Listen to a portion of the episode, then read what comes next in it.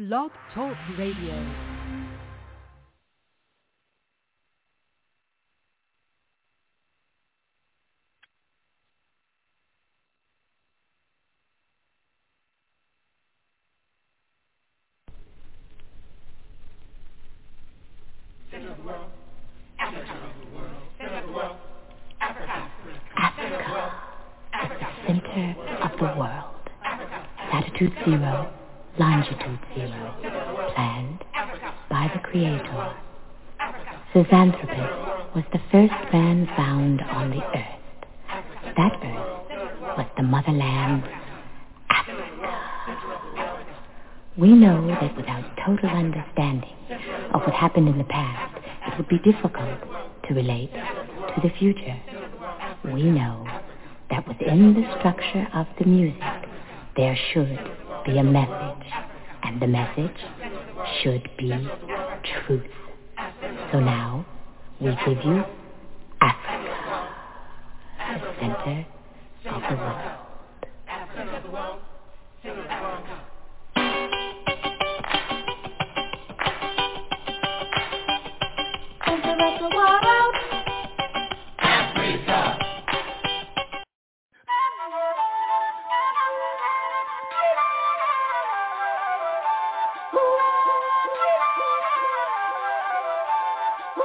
so vast, so great, the African embrace. The color of life, universal harmony. The earth supports our conscious effort for sustained humanity. Human beings human love on a spiritual tip. So vast, so great. The African embrace. Live beyond. Love beyond your skin to where you belong.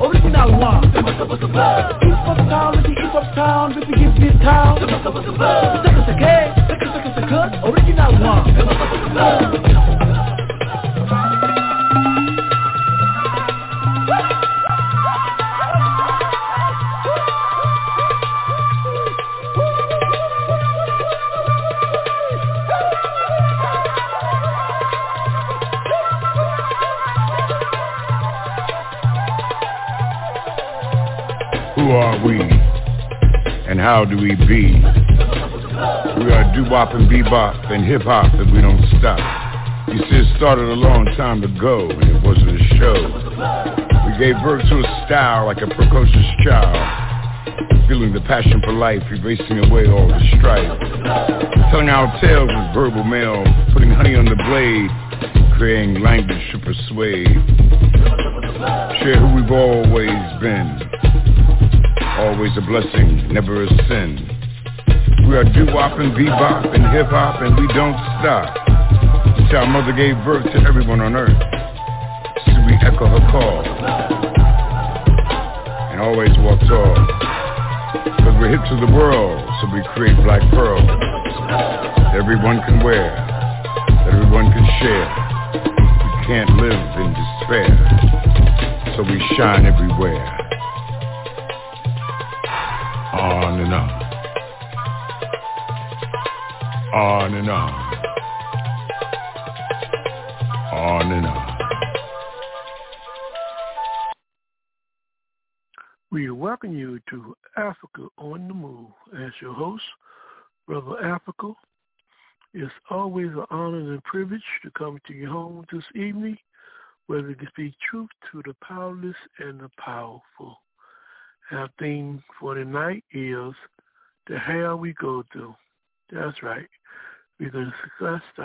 go through, and we'd like to invite you to come and join us by dialing in at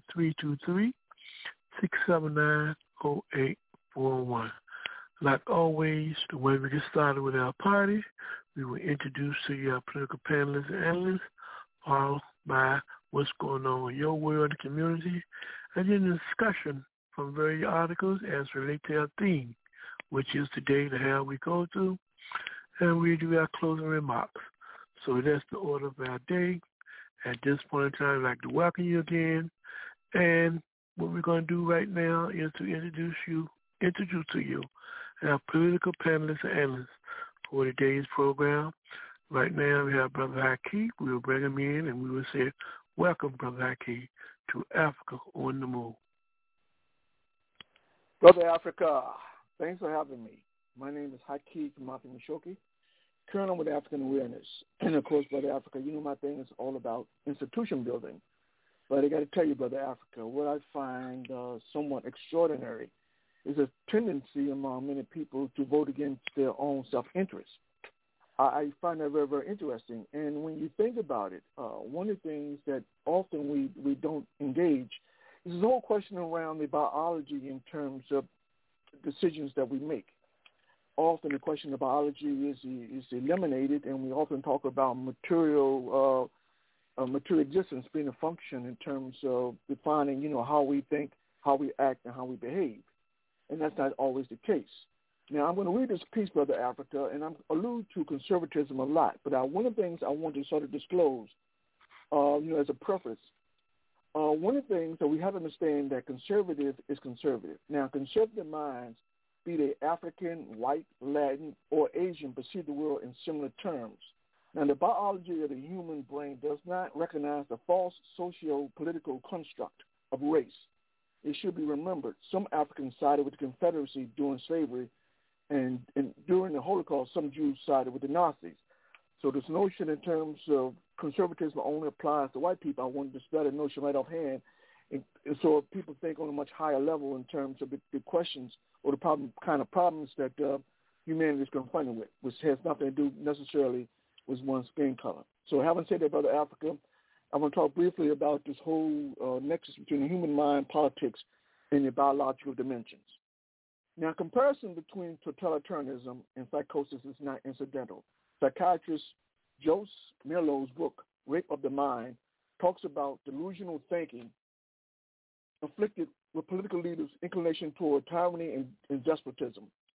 Often we equate the rise to totalitarianism or authoritarianism, for that matter, to matters of economics, equating human motivation with material, materialism, never considering all motivation, regardless of the intent, starts with the mind. In fact, the genius of political terror inflicted on people is calculated to overwhelm humans' cognitive systems that provide a sense of control, a sense of connection, and sense of meaning. This effect is achieved not by misallocation of money in the economic system, i.e. poverty, but social policy reinforced by institutions to shape human perception. thereby increasing the receptibility of the intended message. Social psychologists uh, relatively recently came up with a theory called the terror management theory, a social theory on why totalitarianism, total government control, tends to be successful in appealing to people in society. The theory holds people fear of death increases feelings of existential, existential threats. In order to mitigate the feelings of impending doom or death, humans erect belief systems to minimize the fear of death. Such systems include religion, national identity, and political ideology. Religion tends to embellish the afterlife, providing literal immortality, while national identity and political ideology provide immortality of a different sort where one's legacy will remain for all posterity. Inevitably, these systems facilitate tribal thinking consisting of in-group and out-groups. The natural inclination of the in-group to alleviate a sense of threat is to force the others, the out-group, to accept their beliefs or face punishment. In the U.S., punishment of others does not resonate based upon ethnicity alone, but operates independently, ensuring institutions' legitimacy is unquestioned. A couple of examples come to mind. First, voter suppression of African and Latin communities. The idea is to is to empower the in-group and enact policy that presumably will disadvantage or punish the out-group. Secondly, educational funding disparities. Public school funding relies on local tax revenues from property taxes to fund schools. Obviously, poor communities do not have large revenues, revenue base equal to wealthy communities. And as a result, the resources, books, equipment poor schools need are not available. The in-group prevails, leaving poor schools ill-equipped to compete. Now, it can be argued that human propensity for instructional survival, instinctual survival, complicates humans' ability to elevate logic over instinct. In the Western world, uh, leaders and intelligence agencies employ continuous fear to foment insecurity among the populace. By instilling fear in the populace, government or elites perpetuate a unique, a unique message to, the, to their followers. That message being, we are government and we are here for you exclusively. Giving its followers a sense of purpose and reassurance. The only remaining relevant strategy for the state is to employ media propaganda to reinforce the notion of us against them. This tribal mindset is best facilitated by playing up the existential threats that embody society.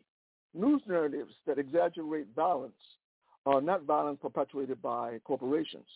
Uh, racial hostilities, terrorism, out-of-control youth, while effective inculcating fear in the general public tends to resonate more forcibly with self-described conservatives. Why is this? Social psychologists and neuropsychiatrists for over two decades have been studying conservative brain versus liberal brain. Findings have consistently shown the prefrontal cortex of the human brain conservatives tend to not be as effective in regulating cognitive control. The function of the prefrontal cortex is to override primitive instincts or biases contributing to fear or the irrational, thereby making rational thought possible. A perfect example is demonstrated in an Ipsos poll which shows 54% of Republicans or conservatives oppose critical race theory, while 23% Democrats and 34% of independents oppose critical race theories. Conservatives overwhelmingly show saw a threat others, others overwhelmingly did not see. Now, for sake of context, it should be pointed out that of this survey group, 7% could, could, could define critical race theory, but not necessarily uh, correctly. Now, in a subsequent University of Virginia poll, the question of preserving white European heritage was asked. 51% of conservatives agreed compared to 26% of Democrats, 29% of independents. Perhaps the implicit threat to conservatives is the loss of social status that change embodies.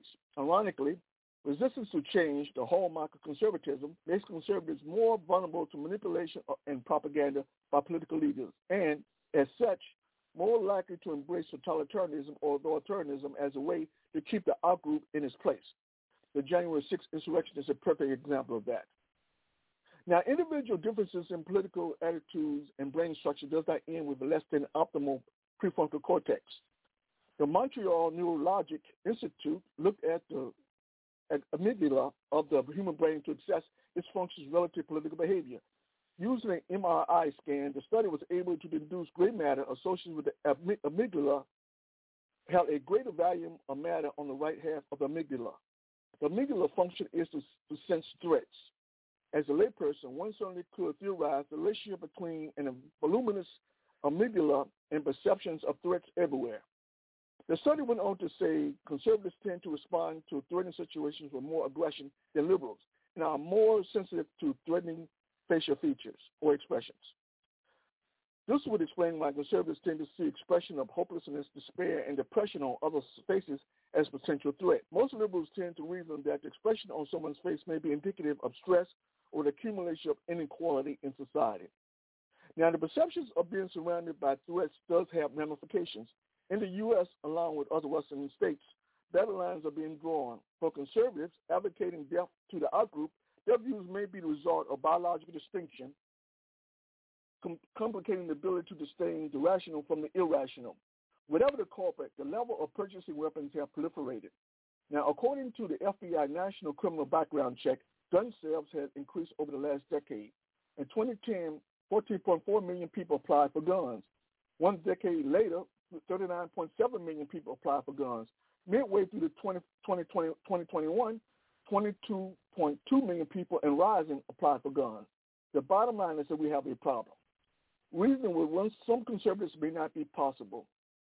Instead, the focus has to be self-empowerment in the face of threats emanating from the right and their left-wing minions. In response to the age-old question, does everyone want freedom? The answer is, of course not. And Brother Africa, I'll close with that. Thank you, Brother Haki. Next we go to Brother Moses. Brother Moses, welcome to Africa on the Move. Thank you, thank you, Brother Africa, and greetings to everyone within the sound of my voice, especially the illustrious pa- panelists. My name is Robert Andrew Moses. I've been in the struggle for scientific socialism from the moment I was introduced to Marxism during a government class back in my high school years, 1968. I call Marxism the race to cure racism. I bear witness that there is one God, Jesus, who is the author and finisher of my faith, and that Mao Zedong is this messenger for government. Fathers, help your children. And we don't reverse correct verdicts. I'm pro-choice, and I vote. And uh, I like to say Equal Rights Amendment, yes. ERA, yes. Women hold up half the sky. And this once again, it's a pleasure and a, and a privilege to be on the show tonight. And thank you, Brother Africa. Thank you, Brother Moses. From Brother Moses, we now go to I believe we have Sister Eleanor. Sister Eleanor, welcome to Africa on the Move. Good evening um, to all the panelists and listeners this evening. My name is Eleanor Johnson, and um, it's a pleasure to be with you. Have uh, I hope you enjoyed the show, and thank you for uh, allowing me to participate and listening in. Thank you. Thank you, Sister Eleanor, to the listening audience. You are listening to Africa on the Move. We're going into a quick station break, and when we come back, uh, we will entertain the, the section of what's going on in your world and the community. We'd like for you to join us by dialing 323-679-0841 here one. We acknowledge your last four numbers. Before going this break, we would like to acknowledge a couple important things that are going on. First, we'd like to say happy birthday to our, one of our panelists, uh, Brother Aki. We'd like to wish you a happy birthday. And we'd also like to acknowledge that there was a recent ongoing um, incident that taken place throughout the Caribbean, in particular um, in Haiti, where there was an earthquake registered at, at least, it has been reported 7.4 um, on Richter scale. Also, there are severe storms that's coming through, and there there has been many many lives lost. And to our brothers and sisters, uh, we are with you. Uh, we'll do all that we can, but we send our our blessings and our best wishes to all of the brothers and sisters in Haiti and throughout the region that may have been impacted by this recent earthquake and the wealth that is coming through. So on that note, um, we can go to our station break, um, music with a message, and when we come back, we will discuss what's going on in your world and the community. Join us. Mm-hmm.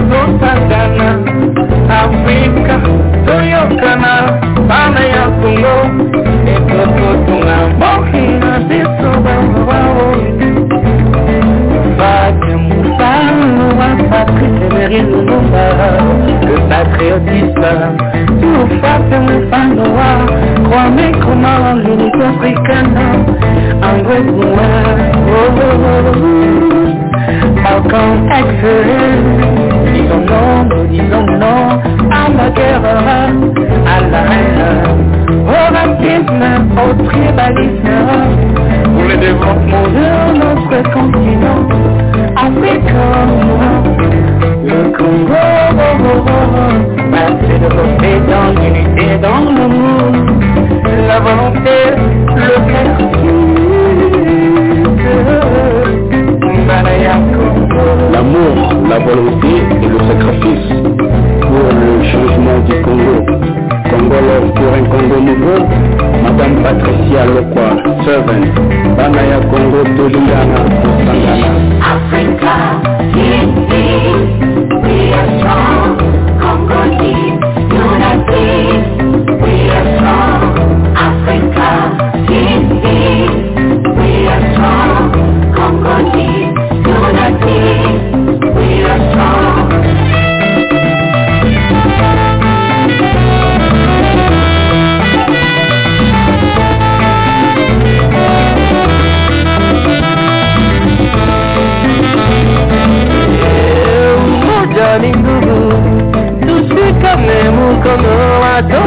Afrika watoto wa Kongo tuache chuki, ubaguzi wa kabila eh, eh. Tuungane, tupeane mawazo ndio tutajenga nchi yetu Kongo eh, eh. Tuepuke vita, tukatae vita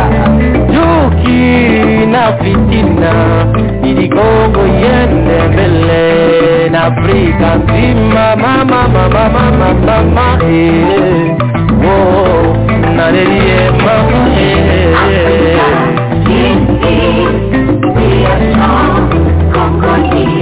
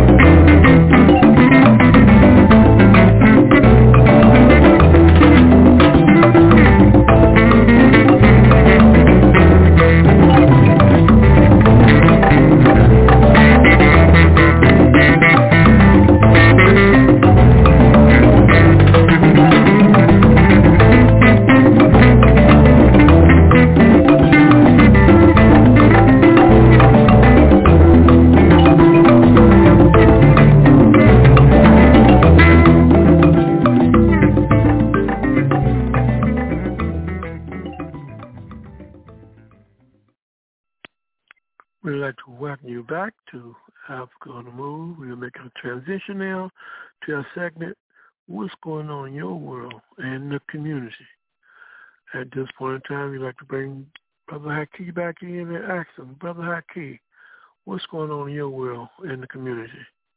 Well, Brother Africa, I got to tell you, I'm somewhat dismayed at the kind of uh, remedies being applied to the insurrectionists uh, from January January 6th. Uh, this cozy relationship between prosecutors and these rioters doesn't set well with me.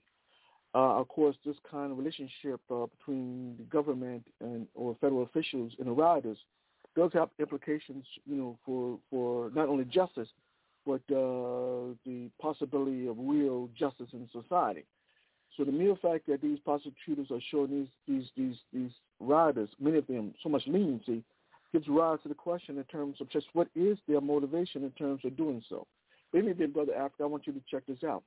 Now, recently, federal judge Beryl A. Howell asked Department of Justice prosecutors why Capitol rioters or insurrectionists paying fines totaling just $1.5 million when the damage created resulted in more than $500 million in damages. The judge explained the Department of Justice approach to dispensing justice was, would result in taxpayers picking up a tab for a half a billion dollars. The Department of Justice representatives countered the actual amount of damage contributed to rise was only $1,494,326.55 Vehemently disagreeing, the judge reasoned the rioters' actions put into motion expenditures incurred by government uh, to prevent a recurrence of similar riots in the capital. The judge alluded to, in part, the $2.1 billion security bill passed in July by Congress, by which 521 million was allocated toward reimbursements for the National Guard 70 million for the Capitol Police, in addition to 300 million for Capitol security improvements. Implicit in Judge Howell's assessment was the notion of deterrence. While deterrence as a concept is questionable as a crime-fighting tool, it is certainly one of the tools used by prosecutors in assessing the effectiveness of the office. A tool readily available for prosecutors, backed by legal statute, enforced by law, was not utilized by federal prosecutors who mandated is to impose the maximum hardship on threats to a functioning democracy, this according to politicians. However, federal prosecutors chose not to avail themselves of its most potent weapon. Now, why would this be? In the case of Julian Assange and other whistleblowers, not only is the federal prosecutors complicit in concealing information favorable to the accused, prosecutors seek sentencing well in excess of the impact of the presumed crime committed. So why the seeming preferential treatment of many of the January 6 insurrectionists. Multiple rationales abound as to the possible motivations of federal prosecutors. But given the history of the U.S. and the precarious economic state the country is in, a couple of reasons come to mind. Firstly, the notion what the insurrection did was not so deplorable. After all, these patriots were simply attempting to call attention to presidency, deflecting attention from statewide caucuses they found no voting irregularities. Express themes contributing to the riots continue to vindicate the rioters despite news or video feeds detailing the riots. Ironically, much of the information provided on the riots came from the, from the rioters' own testimony. Despite multiple sources corroborating the destructiveness of the rioters, rationalizations absorbing the rioters of responsibility persist.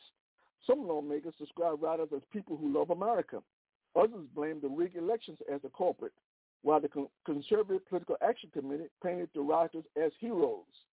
As abhorrent as the support for rioters of these terrorists is, the fact many of the 525 offenders to date have been treated leniently by the federal authorities suggests the idea of accountability has been suspended and the cult-like adoration of the rioters may be at play. Now, the bigger problematic issue relating to the leniency afforded to riders may be the result of unconscious bias where prosecutors relate to the defendants. In the U.S., white men lead 79 of the 93 U.S. attorneys' offices in the country. Historically, the biases that that in the judicial system have impacted racial disparities in regard to sentencing and employment and may be an issue. Felony arrests, even misdemeanors, can disqualify a former offender from employment. Given the economic downturn and a tight labor market, the prosecutors may be attempting to mitigate sentencing impact on employment opportunities by limiting charges and fining the riders minimum fees in order to increase their job prospects. How else can it be explained that huge government incurred expenses and no defendant paying the price? Would such a scenario be applicable, applicable if the riders were if the riders who undermined democracy were African, Latin, Asian, or indigenous? Probably not. Typical mentions of the system would demand repression of such threats from people of color. It would, it would demand sentences of long duration to ensure others get the message that any disruption to the system would not be tolerated. Now, with regard to point two, the average age of the insurrectionists was 39 years of age, according to some reports. Given the right-wing drift politically in this country, affording this age the luxury of escaping a criminal designation squarely defining the rioters as a threat to the state bestows a kind of legitimacy that virtually ensures their involvement in future and future right-wing endeavors utilizing violence.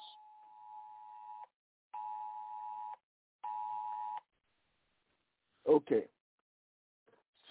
Since their criminal activity resulted in slap on the wrist thus far, it limits the state's ability to impose harsher criminal sentences in the future. This is not mere conjecture. In viewing many states' opposition to discussions around structural and institutional racism, in particular critical race theory, and wealth enhancement of the wealthy via government policy, political lines are being drawn. The resulting proposition, proposition politically is very clear. Those that represent what is perceived as an existential threat are to be dealt with harshly i.e. Nathan Hale, Reality Winner. But those perceived to be carrying out the state's interests are treated gingerly. How else would expl- how else would you explain riders traversing the Capitol, destroying property, and assaulting the Capitol's first line of defense, which is the police? All this done in public display to an international audience. Audience, embarrassment to the U.S. establishment was clearly probable, but the state's response to the riders were lukewarm. This congenial response by the state does not see the riders as a threat to the system. I'm hoping the state's cozy, cozy relationship with the riders would end, but I'm not optimistic. While one expect, while, while one does not expect punitive punishment to be applied to all the riders, those riders who express mission is to facilitate atrocities, indiscriminately killing, or bring Nazism into being should be beneficiaries of prison sentences commensurate with the level of carnage they intend let's see what state response would be in the future of these criminal cases involving these insurrectionists. I wait um, very, I, I, I wait with, with, you know, with a, with a fainted breath. I'm not optimistic at all about Africa that these that the um, the general tenet that's being created is going to go anywhere. I think that the prosecutors are more inclined to continue to treat these insurrectionists favorably simply because they understand in terms of strategy that these people in their, their, their their best interest uh, uh, to to wage war against others in, in society. And so therefore, they are, they are meaningful pawns in the game being perpetuated by those musicians of power. So I anticipate that nothing's going to realistically change in terms of this lenient, lenient, lenient treatment that these uh, these insurrectionists are receiving. Thank you, Brother Haki. Next, we go to Brother Moses. Brother Moses, what's going on in your world in the community? Well, Thank you, thank you. Well, here we are sitting in the heart of the beast as we look out and uh, see the situation is is um, closing in on on the interest of the beast. Uh, we see that that uh, national liberation struggles, um, anti-imperialist struggles, uh, that we see that the in uh, in Afghanistan, um, the U.S. has basically negotiated that you don't do anything to our troops and we'll get out of here. Basically, that's what they they didn't really negotiate for the Afghan alternative government or anything, but they basically negotiated for number one and the, the interest of number one is and uh, whatever happens after that, that's that's their problem. And so, you know, the Taliban, you know, understandably want the U.S. forces off their soil, as Osama bin Laden was pissed off about the U.S. being on Saudi Arabia and other soil, and the, and he considered sacred. And uh, it's an anti-imperialist stance, and uh, I understand that we may differ on our tactics and strategy. Uh, uh, but, but we're seeing the same kind of problem ultimately, I think. And so um, it's it's it's been an interesting week. Uh, it looks like you know there's going to be a new government, and uh, it's going to be a Taliban government, and and uh, uh, hopefully they will settle down and and um, and I don't know. Saudi Arabia is is it's hard to say. It's hard to say, but but uh, I, I, I, my concern is for the women and children uh, under that government. And uh, meanwhile, in Haiti, like they said, there is a flood, there is a earthquake, and um, they're expecting some weather this coming Monday. Uh, they're expecting some other weather to come through there, and uh, certainly they're in our thoughts and prayers. Thank you. Thank you, Brother Moses. Next going is Sister Eleanor. Sister Eleanor, what's going on in your world and the community? Well, it's been a very hectic week, and I also uh, want to concur with uh, Brother Hakeem. Happy birthday, first of all, to him um, and uh, Brother Moses. Uh, the way the insurrectionists are being handled is unbelievable. When we look at our uh, judicial system and the harsh treatment that uh, common citizens uh, that's yield out to common city, citizens for petty crimes, and we look at the number of persons in jail for their use of marijuana and drugs, and and now we have war on opioids, and uh, it, it it's uh, we recognize that it's not the individual, but when it seemed to be an African American thing uh, these people were horrors, the drug users. But the thing with these insurrectionists, they committed a crime against the state, and that should not be handled lightly. But it seems to be overlooked. These people attacked the U.S. Capitol, and they should pay for their crimes. People died, and they should pay for their crimes. They should pay the same way other person's pay. Now, if there's an accident where the police hit a car and kill someone while they're pursuing you, you're guilty. You're charged with murder. And you pay the price. Well, so should these insurrectionists. Five people died. And in addition, with the Taliban and uh, in Afghanistan, we've seen uh, thousands of people displaced and trying to rush into Kabul. We see women and children losing their lives. They're not in any militia. They're losing their lives as the Taliban advance. So as advocates for world peace and human rights and worker-controlled businesses and and and global justice, we should uh, stand in opposition and uh, try to stand in opposition and work with any allies of the Afghani people that are willing to support the current Afghan Afghani government. Um, this uh, violence against women and children and terrorizing people and closing the borders is an outrage. And that is not an anti-imperialist action. We don't know what kind of action that is, but it's not about liberation. Wearing a burqa is should be a choice, not thing you do for fear of your life. I don't know if anyone remembers the old Afghanistan where we'd go to soccer stadiums and see women murdered as a form of entertainment. Now we're seeing men smacked in the face for not wearing a beard.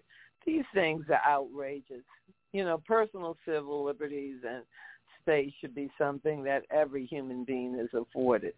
Again, we feel that, I feel strongly that education, housing, health care, food, water, clean air are basic human rights. No industry, business, or government should supersede any of those common rights. And I uh, just want to thank you for allowing me to share this with you. And, uh, and my sympathy and support goes out to the people in Haiti. It was just last week that they received their first corona uh, 19 vaccines, and then they're hit with these incredible storms, the earthquake, and a possible tsunami. So I keep them in my prayers and thoughts. And again, uh, the insurrectionists, as Brother Hakeem brought to our attention, and as we've all watched, are not receiving their just punishment for the harm that they caused to the United States of America and the lives that they uh, took. Those five people would surely be alive today if it weren't for January 6, 2021. Thank you. Thank you, Sister Eleanor. Right now, we're going to a station break. When we come back, we will continue this discussion of what's going on in your world and the community. This is Africa on the Move.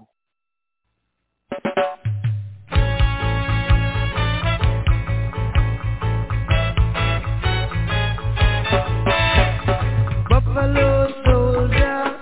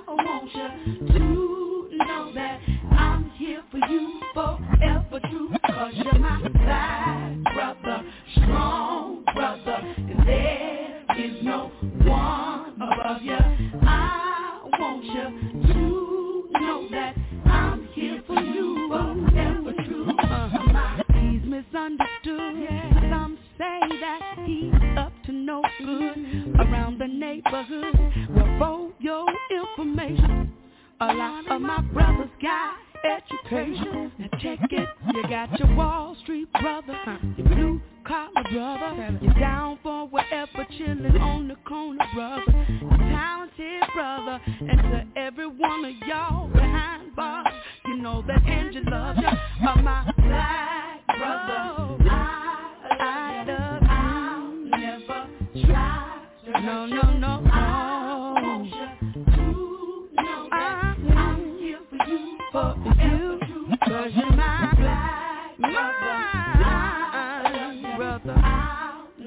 Said I'll never hurt you. I want you to know that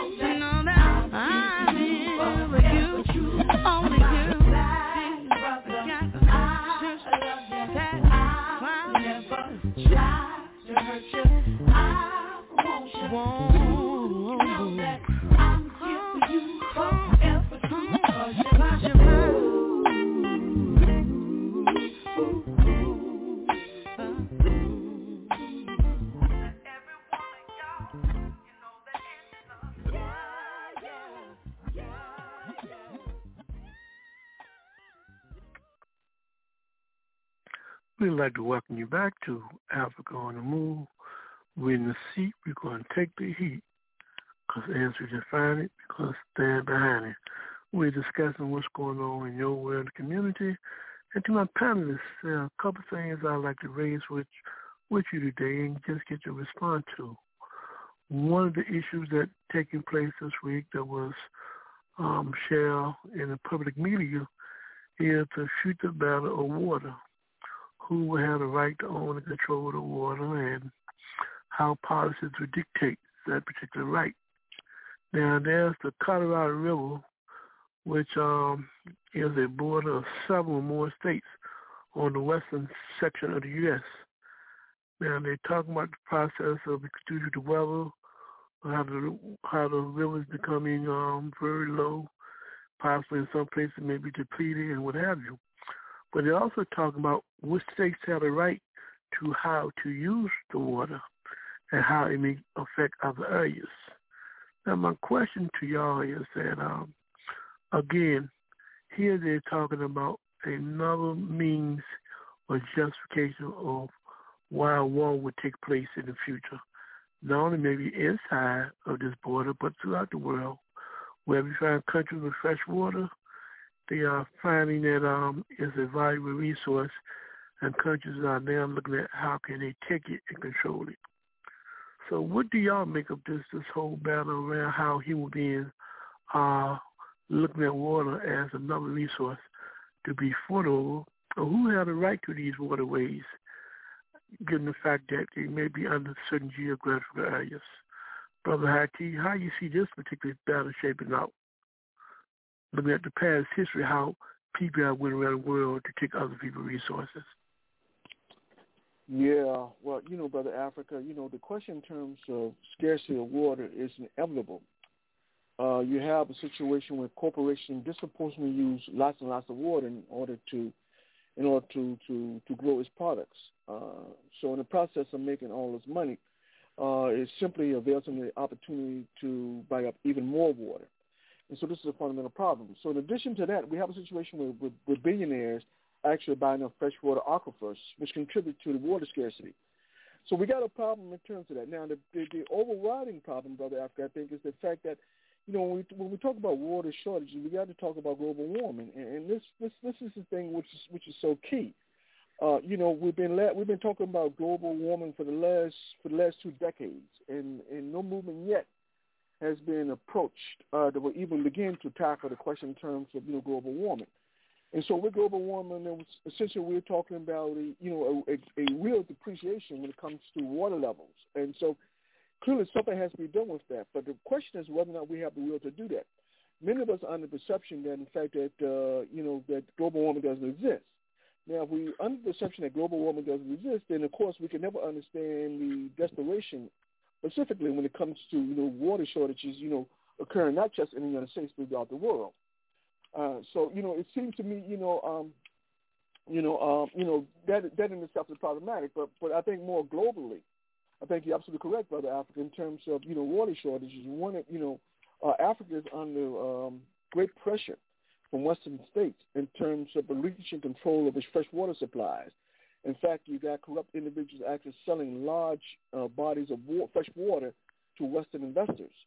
And so clearly, you know, uh, this this kind of wholesale corruption, this kind of indifference to human life, where you elevate the do- the dollar over all other things, uh, has a a unique uh, unique um, dimensions when it comes to to Africa. And because Africa is a, is a place with the largest uh, body of fresh water, uh, clearly we can anticipate that this rush for fresh water by the Western states is going to is only going to in, in, in magnify. It's only going to increase. But I think, having said all of this, brother Africa, I think one of the things we have to do, in which you know it's it's going to it's going to take billions of dollars to do it, but we have to talk seriously about water desalination. The reason why water desalination hasn't been discussed is because the people in positions of power, those corporations, are not willing to pay the price in terms of converting salt water to to to, to liquid to potable water. Uh, their position is that as long as some water exists, uh, they should have access to that water. And so to the extent that people don't have access to water, it's not the corporation's responsibility. So don't ask them to pay for desalination plants because they're not willing to pay money when they can, in fact, control the, the amounts of little bit of water that's left and still make profit. So clearly, you, brother Africa, you know, these, a lot of these, these, these situations are uh, can be avoided if we simply had the will. But the bottom line is that the people in positions of power simply don't care. The people with the wealth simply don't care. And so if the masses of people, the working people in society, poor people in society, you know, if we don't work to, to, to fight for legitimate changes in terms of, you know, how policy plays itself out, but particularly with respect to water, then we shouldn't be surprised that when it comes to the difference, uh, difference between uh, one's um, uh, poor folks' access to water or the corporations' access to growing pistachios, then clearly, in that, if things currently exist, then obviously corporations' right to grow pistachios, consuming large amounts of water, is more important than the health and well-being or, or the lives of, of poor people. So clearly, we got to wake the fuck. Excuse me, we got to wake up. I mean, clearly, uh, you know, because the situation is untenable. Uh, it's not getting any better. And uh, the bottom line is that you, you're absolutely correct, brother Africa. We're talking about, you know, in, in, in, many, in many instances, you're literally going to have to fight to preserve the, the water tables, the freshwater tables that exist in these, these countries, because Western states are determined to take uh, if not by outright bribery, but to, to essentially employ military for the sole purpose of taking fresh water from, from countries around the world. So clearly, Brother Africa, there are many, many problems ahead with respect to um, access to water. You know, before I go to Brother Moses, you know, Brother Hakeem, listening audience, in that discussion of what's going on in um, Colorado River out west, they were talking about there's a group of hedge funders out, out of Wall Street where they have discovered this particular land area where they want to create a city and divert part of the river in that area. But they found out that it would be cheaper to do it that way than to try to maybe privatize certain water and bring water in. But the issue is, you know, it's the hedge fund, hedge, um, the hedge funders, those in hedge fund stock trade activities, it's they who want to use this water as a collaborative, as, as a means, as a resource to use it to make money. And they have no interest in terms of how it can impact other regions, other states, etc. So again, you know, here you have Wall Street um, using, trying to use that influence to benefit a few at the expense of the masses. So I just wanted to add that piece to that. Brother yeah, Moses, know, what's your, what's yeah, go ahead, Brother Haki. Yeah, go ahead. But yeah, real quickly though. But you, the thing is that we have to understand that, and, and this is the, the paradox in which people have to begin to grasp. We talk about a capitalist economy. So when you talk about hedge funds in terms of the use the use of their clients, uh, uh, hundreds and hundreds and billions and billions of dollars for the sole purposes of corrupting society, understand that the the the, the, the, the, the resources they have access to afford an opportunity to not to only buy large chunks of land with large water uh, tables on them, uh, but they're able to do it in such a way which is legal. And so clearly the question in terms of uh, the right for human beings to exist in, in America has to be the quintessential question.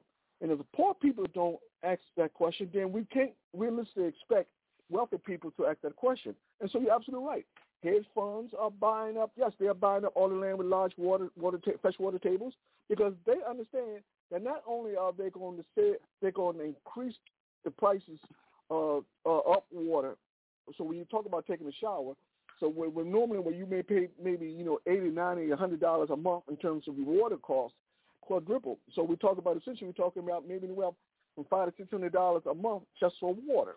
So clearly, the masses of people who are working people simply don't have access to those kind of funds to pay that kind of water bill, which means that inevitably, you not only can you not afford the water, but inevitably means for most most locales, you get put out your home simply because your your your, your home constitutes a, a, a health a health threat to those around you. So we can anticipate the level of homelessness is going to increase when the price of water actually escalates.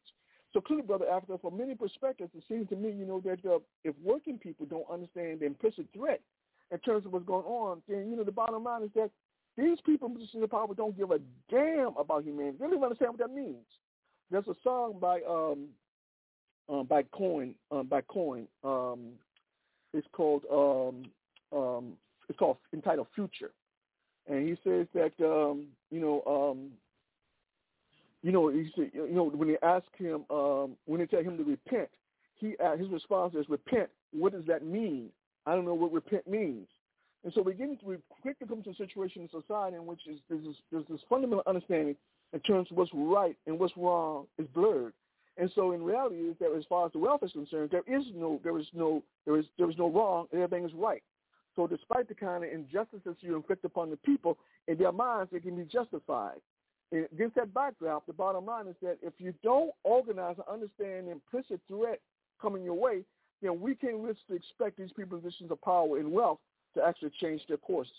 So clearly we got a problem in front of us, Brother African. Brother African. As glad you pointed out that the role that hedge funds play, uh, along, along with mutual funds, play in terms of this, this, this, this, this uh, underhanded game in which they're buying up uh, properties with large water tables for the sole purpose of not only propping up the, the, the value or the cost of water, but also ensuring who has access to water and who does not have access to water.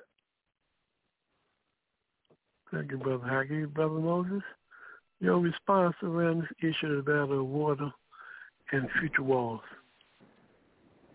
You know, this water situation is uh, getting drastic, uh, um, coming to a head. Uh, the water defenders out west and uh, the indigenous people, you know, trying to stop the pipeline, etc. All this is part of the same issue, and you know, we we have to protect Mother Earth and and the and the waters, the, the, uh, the fresh spring water, the fresh water supply. We, you know, we can't be polluting it with pipelines that are going to spill, and uh, and when we should be getting our fossil fuels in the first place. And so, you know, this this water thing is very, very basic. Uh, whether we have a right, a, a right or not, whether it's going to be a privilege or a right. And right now, it, it seems to be more of a privilege if you can afford it. Uh, uh, it's become a commodity, and uh, the government, uh, you know, no matter where you go on the face of the earth, the world is divided up. There's imperialism, and so you're on somebody's property, uh, um, and so you know we we have to face that uh, this is it's going to be a, a struggle to get fresh water uh, and defend defend with the, indigenous peoples the water rights. This is our duty at this point. My hats go off to those who are out there in the field. Thank you. Thank you, Brother Moses. And Sister Eleanor, your response. Uh-huh. Is that real? It is. Yes, Sister Eleanor. Yes. Um, the issue of water and um, the environment. When we talk about housing being a human right, we're not talking about just a, a, a structure. We're talking about uh, where people live. We're talking about where people make commerce. We're talking about a right to exist. And water and uh, clean air and uh, waterways are essential. In the western United States, the folks in uh, New Mexico, parts of Colorado, and uh, West Texas depend on the water that flows down from the snow and the flash floods that come during the rainy the well the the the, the dry beds that fill up. They're not flash they become flash floods during rainy season. That's the water supply. Now air rights and water rights have been sold in this country all of the 20th century. So the reality is is that right now the global warming is at such an extreme that uh, this United States has been experiencing droughts out west now for six years. What has been done is uh, the farmers have been allowed to expand, expand, expand their grazing area to public land and other lands. However, uh, that doesn't address the issue. And as Brother Haki said, you can very well take seawater ocean water and convert it to fresh water because when you, uh, when you uh, take seawater and you heat it, the condensation from the salt water itself is just pure water. But again, industry isn't set up for that. And so we need to see a major change in how business is done.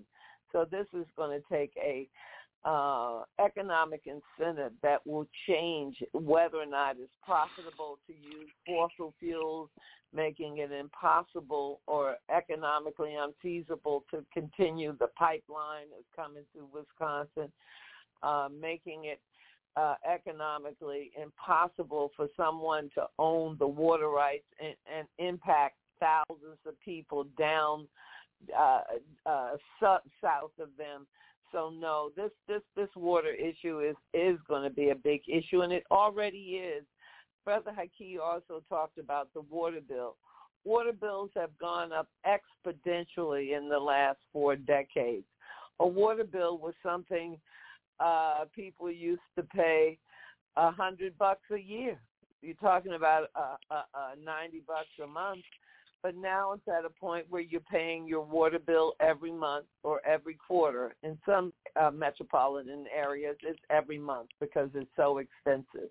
However, if an elderly family or someone on a fixed income fails to pay their water bill, you're right. Their homes are uh, uh, condemned and they lose their homes. Ultimately, many lose their properties. We see this as uh, uh, something that's been going on in the nation's capital uh, uh, at least since the 90s when there was the annexation, the the annexation of uh, black properties in the 70s, 80s, and 90s. Uh, the low income, moderate income homeowners were really hit hard in the 90s. So we saw predator predatory lending in the district and there were no recourse to save people's homes. And we saw persons being evicted from their homes simply because they could not pay their utility bills. And uh, it's a reality uh, in this uh, this culture that is already here. So we don't have to wait. So the issue is how do we change it? How do we change things? And I think this is where we need dramatic legislative uh, uh, legislative action in order to global warming, protect the world for all of us. Because as I said before, in the future, the global south right now, in the near future, is where people are going to go. So land is going to be very valuable in South America, Central America, in Africa, not for their minerals and resources, but just to be able to have land that is habitable, that is not drought stricken. Look at what's going on in Iowa. Look what's going on in Colorado. And uh, this is a time for someone to take judicial action in Colorado to pre- prevent, because of the threat to human safety and the threat to the environment, to stop any kind of water uh, rights dispute by hedge funds. That's that's just outrageous, and that's that's new territory. So now's the time to challenge it. I've never heard until now of a hedge fund investing in water rights and willing to deprive others of access to water in order to build some uh, complex in, in, in the Rocky Mountains. So it's time now for us to take judicial action and to see um, both uh, strong legislative change on the national level as well as on a state level and uh, a municipal level so that uh, water rights, air rights, the, the soil, everything is protected. We have to stop our carbon footprint now. If we don't see what's happening this summer around the world with these fires, with the floods, with the rain, when will we? If we don't realize that the coastline is creeping away. Anytime you can go to a beach and you were there 10 years ago and you go now and the backyard is almost the beach itself of the house you're staying in, that tells you, look, this is this is a result of global warming. So we cannot and water is a commodity. Um, uh, many of us every day uh, drink bottled water. Well, we all need to reassess that, use filters and find other ways to clean our water. So water is already a commodity.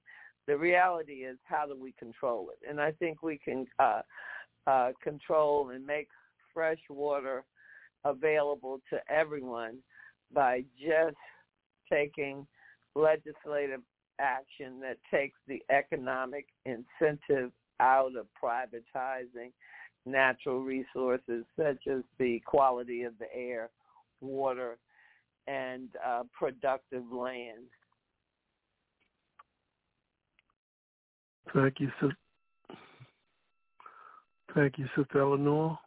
What I can do right now, we're going to raise this particular question with you, with the panelists. And again, we welcome our audience to call in at 323-679-0841. You know, many times when we look at the conditions of African people and oppressed communities, we always, you know, say we want peace. And sometimes we have things backwards or we don't have it in the correct order that will allow us to take the necessary step A to get to step B. Now, I'm looking at a quote the other day by Malcolm X, who uh, spoke to this question of peace. I will read his quote, and I would like each one of y'all to put in a put in a context in terms of how do we see our struggle today if we are to achieve peace, and if you agree with the statement. Malcolm made a statement that you can't separate peace from freedom because no one can be at peace unless he has his freedom. So where have we gone wrong at, Brother, Brother Hakeem? How do you internalize this particular statement? And do you and do you agree with it? No, let me I, read it back I, again. Let me let me read it back again for my audience, for our listening audience, which is very profound. If we take a lesson for our elders, maybe we'll be on the correct track in terms of realizing maybe we need to be struggling for this now and the other will come. He stated that you cannot separate peace from freedom because no one can be at peace unless he has his freedom. Brother Haki, respond. I, I I agree with him wholeheartedly. I agree with him wholeheartedly. Uh, it seems to me um, that the two concepts, uh, peace and freedom, are, are inseparable. You can't have one without the other. I think one of the problems with our people, because of the lack of political clarity that exists in many of our minds, we tend to equate peace with, with simply getting along. But in fact, in order to true, true, true peace, then you have to have the freedom that goes along with it. Because you can get along with someone, but it, it doesn't mean that the conditions that you confront on a daily basis are going to improve. So you have to have the two in, working in conjunction in order to be whole. So I think I think Malcolm X is essentially, if he's very very correct in terms of his analysis in terms of peace and freedom. Uh, it seems to me that one thing that I think, in particular, African people have to begin to understand is that in order to see, achieve that peace, it's culminating in freedom, then you have to engage in struggle. There is no way to get around that. Simply appealing to someone in terms of to, to give you peace or freedom is, is, is a non-starter. Because number one, nobody's going to give you peace or freedom. It simply ain't going to happen. Nobody's going to give you that. You have to something that you have to be willing to fight for. Uh, you know, something, something you have to be willing to sacrifice for. And so when you look at historically, look at all the revolutionaries, you know, coming out, you know, coming out, you know, out of the world in terms of fight, you know, for, for, for peace and freedom, then they understood in order to achieve that peace and freedom that they had to sacrifice. And one of the things that make them make them such, you know, just you know, heroic figures is because they understand, you know, that simply, you know, appealing to a system in terms of what is proper doesn't always resonate with that system. Particularly when you talk about a capitalist system where it has no concept in terms of right and wrong. In the context of capitalism, everything's expedient. It's not about right and wrong. It's whatever you can get away with. If you can get away with it, it's right. you know, if you if you have to impoverish millions of people in order to make a dollar, then you know what? That's right. The question in terms of the, the, the fundamental inequality, the fundamental suffering imposed on people uh, because of something that's beyond their control, it's never an issue for those positions of power. So it seems to me that our people have to understand this, this nonsense, and we, we just appeal to people. In particular, we just tell we just appeal to politicians. You know, uh, you know, if you know, why don't you take this? Why don't you take this situation and run with it? Why don't you advocate for us because this is good to bring. This is going to bring about peace and freedom. Well, first of all, we have to understand that no no politician is going to advocate anything that's going to bring about peace and freedom. Because keep in mind, politicians are not revolutionaries. Politicians are just that. They're politicians. Their job is to play within the context of the system. It's not to challenge the system. So anytime you tell politicians that I want you to advocate or take a position that challenges the system, it's, it's, a, it's, a, it's a proposition that they, was, they reject. They're not going to do that. some of them may be very good in terms of giving the perception that, in fact, that they're alluding to, you know, maybe changing the system. But they're not going to go overboard in terms of their um, enunciation of what what has to change in order to bring about freedom and, and freedom, peace and freedom. Because they understand if they really did that, they'd be out of office. Those wealthy people who support them for their candidacy would not support them. And so those wealthy people, those those people in, in Congress, those people in position of power, those politicians who depends on wealthy for funding, they're not going to jeopardize their self-interest for the interest of humanity. So the masses of people got to understand that if you really want peace and freedom, it's come upon you, the masses of people, working people, poor people, to, to work together in order to bring about this, this, this transformation. It's not going to happen simply by appeasing or simply to uh, attempting to appease politicians to take a stand with respect to uh, the, the necessity, you know, necessity of peace and freedom. It's simply not going to happen. So it's incumbent upon the people to actually bring it about. Malcolm X is absolutely correct as always. Brother Moses, you can't separate peace from freedom because no one can be at peace unless he has the freedom, according to Brother Malcolm X. Your position on that, Brother Moses. Talk to us. Well, first of all, let's let's get this freedom thing squared away. Um, this abstract freedom is freedom is concrete. Freedom is always kind. There's freedom to do something and freedom from something happening to you. Or there's freedom to and freedom from. Uh, so it's very concrete. And so, um, you know, peace, you know, peace is, you know, with that, peace requires there to be justice. I mean, freedom and justice go together, and um, um, without justice, there can be there can be no peace. Um, um, uh, so you know, the correct correct uh, relationship of people to each other, um, the people united will never be defeated. But the correct relationship of people to each other ensures freedom and ensures peace and ensures justice. Uh, as long as the people are conscious and take up the struggle and and uh, and do what is necessary in order to promote general welfare of the, of the people. Thank you. Coming to you, Sister Eleanor, you heard the statement by Malcolm X as he talked about the relationship between peace and freedom. He stated that you can't separate peace from freedom because no one can be at peace unless he has the freedom. Your response to that statement, Sister Eleanor? It's um, absolutely correct. Um, oftentimes, people may seem placid, or they may, uh, well, they may seem um, tranquil, but that doesn't represent peace. Uh, peace, as Brother Robert said, is uh, freedom from something and freedom to do some things. And certainly, um, as Bob Marley also says, a hungry man is an angry man, where you cannot have peace without true democracy. And now, as uh, Brother Hakeem talked about uh, politicians, well, some politicians and in some places you see uh, multi-party systems and you see workers' parties, you see uh, Marxists, you see environmental parties. Uh, so uh, some politicians are uh, steadfast, and what we need to see, and there are many advocates for, and the ones on the Hill seem not to be backing it right now, not in the dis- not in the United States in Washington D.C.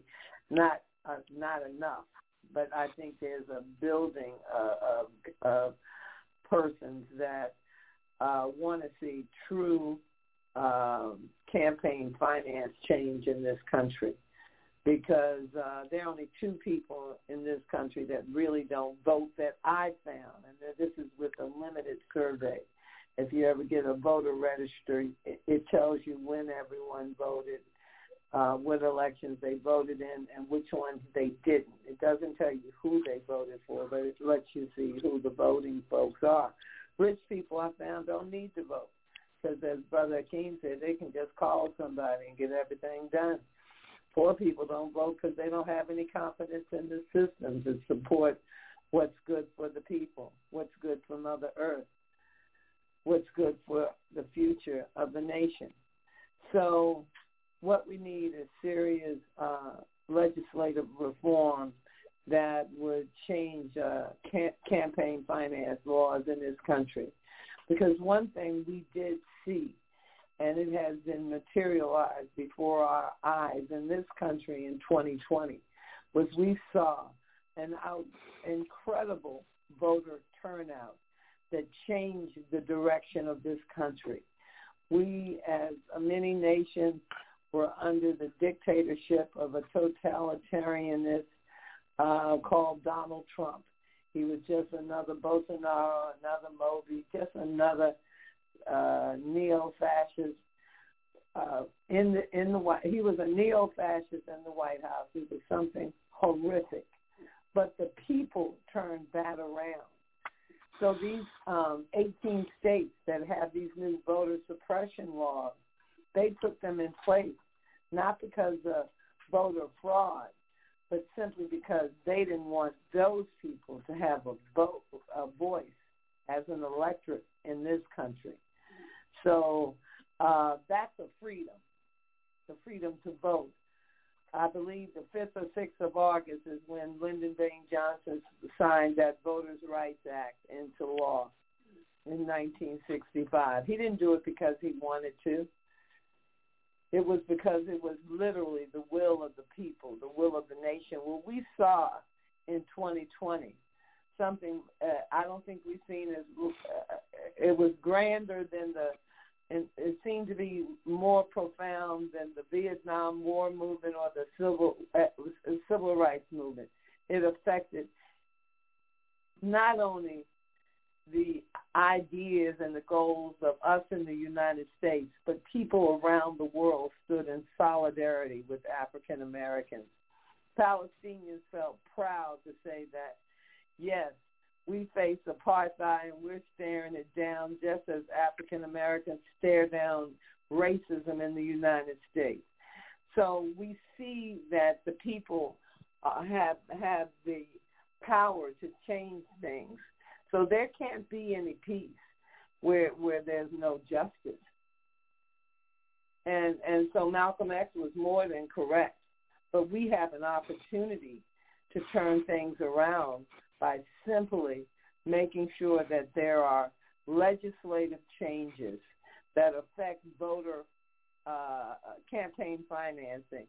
And we have two bills on the Hill, the John Lewis bill and there's another that if they were passed, we'd have something shaken up to repress these 18 states, these legislatures that are taking away the right of the people to vote in this United States. There's not a, we don't need more ID to vote. We don't need a poll tax for the poor. That's that's the poll tax. We don't need that. What we need is a voter registration card and folks to get people out to the polls and change things in this country. And we did in 2020. Now we're on a roll right now. We need to keep that going. But Malcolm X was more than correct that if there is we if without justice there can be no peace. And people when when they may appear to be uh okay, but it has a physical, a psychological, it has a physiological impact on people being oppressed.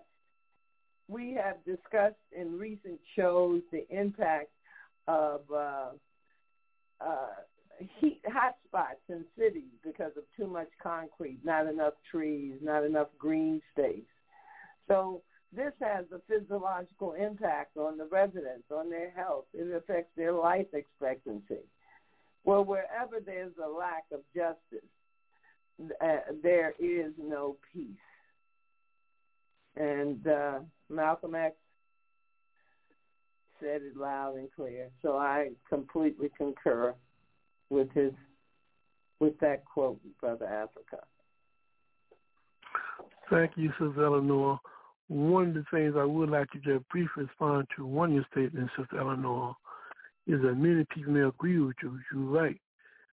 We may be on a road, but on the road to well, that's a fundamental issue. But anyway, Brother Anthony, we're going to bring him in and we'd like to get your take on when we look at this whole issue of people struggle and movements. And sometimes we put certain things ahead of the cut. Now, I'm looking at the statement of the week and by Malcolm X, where he stated you can't separate peace from freedom because no one can be at peace unless they have his freedom. What do you make of that statement? How do you contextualize it in today's struggle, Brother Anthony? Uh, I think his, his statement is correct. Um, you know, uh, there cannot be true peace without freedom. And that is true because um, people that are denied uh, peace cannot exist where people are denied the ability to develop to their fullest human potential. And uh, and that's critical for true freedom, in which every uh, and freedom is um, can only exist in a community where every human being has the, the ability to develop to his or her fullest potential, whatever that may be. And uh, and uh, you know, and uh, and in this society where you have millions of people incarcerated, you have millions of people unemployed or underemployed, and uh, you know, uh, and uh, uh, oppression runs rampant, you know, you you you you you you don't have genuine peace in this society, or worldwide for that matter. Only the only place where uh, where where you know where peace exists and is very precarious is in, the, in is uh, are in societies that are trying to build socialism and they're under attack by the forces of imperialism. So, uh, so we got a. Uh, there's a lot of work that that that needs to be done, and uh, you know, and uh, we can't afford to rest on the on on our laurels or on the comp, uh, the accomplishments of our ancestors. We've got to, you, you know, uh, keep uh, keep on pressing as the as the song goes, and we have to keep struggling and organizing our people uh, for freedom and to save the planet ultimately. Thank you, Brother Anthony. What we're going to do right now, panelists and our listening audience, we definitely want you to weigh in on this upcoming um, dissertation that's coming up real shortly by Edward Snowden.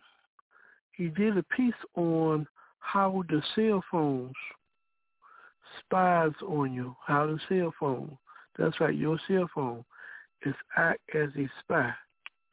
And we're doing this piece right now because we want to raise people consciousness, particularly those in the movement, around the whole issue of how do we use various tools as a means for our liberation. Your tools are just like anything else. They are very dialectical. They can be used as a tool for you, or be it can be used as a tool against you.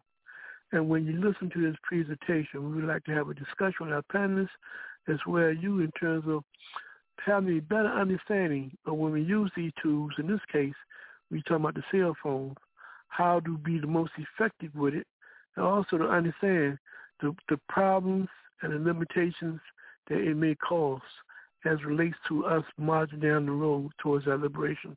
Well, so for the next 15 minutes or so, I want you to please engage in this particular discussion. And we come back panelists, we'd like to have your point of view of what you have just listened to. Okay, here go Ed Snowden on the issue of cell phones and how it can be used as a tool to spy on you. the Joe Rogan experience. Um, are you aware at all of the current state of surveillance and what, if anything, has changed since your revelations? Yeah, I mean the the big thing that's changed um, since I was uh, in, in in in 2013 is now it's mobile first everything. Um, mobile was still a, a big deal, right? Um, and the intelligence community was very much grappling uh, to, to get its hands around it and to deal with it. Um, but now people are much less likely to use a laptop than use a desktop than than use, you know, God, any kind of wired phone um, than they are to use a smartphone. Uh, and both uh, Apple and Android devices, unfortunately, uh, are not especially good in protecting your privacy. Think right now. Um, you got a smartphone, right? You, you might be listening to this on a train somewhere in, in traffic right now. Um, or, or you, Joe, right now. You, you got a phone somewhere in the room, right? Uh, the phone is turned off, or at least the screen is turned off. It's sitting there. It, it's powered on. And if somebody sends you a message, the screen blinks to life. How does that happen? Right? Uh, how is it that if someone from any corner of the earth uh, dials a number, your phone rings and nobody else's rings? How is it that you can dial anybody else's number and only their phone rings, right? Uh, every smartphone, every phone at all, uh, is constantly connected uh, to the nearest cellular tower. Um, every phone, even when the screen is off, you think it's doing nothing. You can't see it because radio frequency emissions are invisible. Um, it's screaming in the air, saying, here I am, here I am.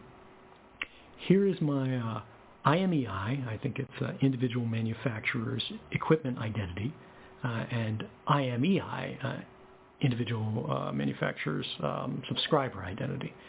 I, I, could be wrong on the, the, breakout there, but the, the acronyms are uh, the IMEI and the IMSI, and you can search the, for these things.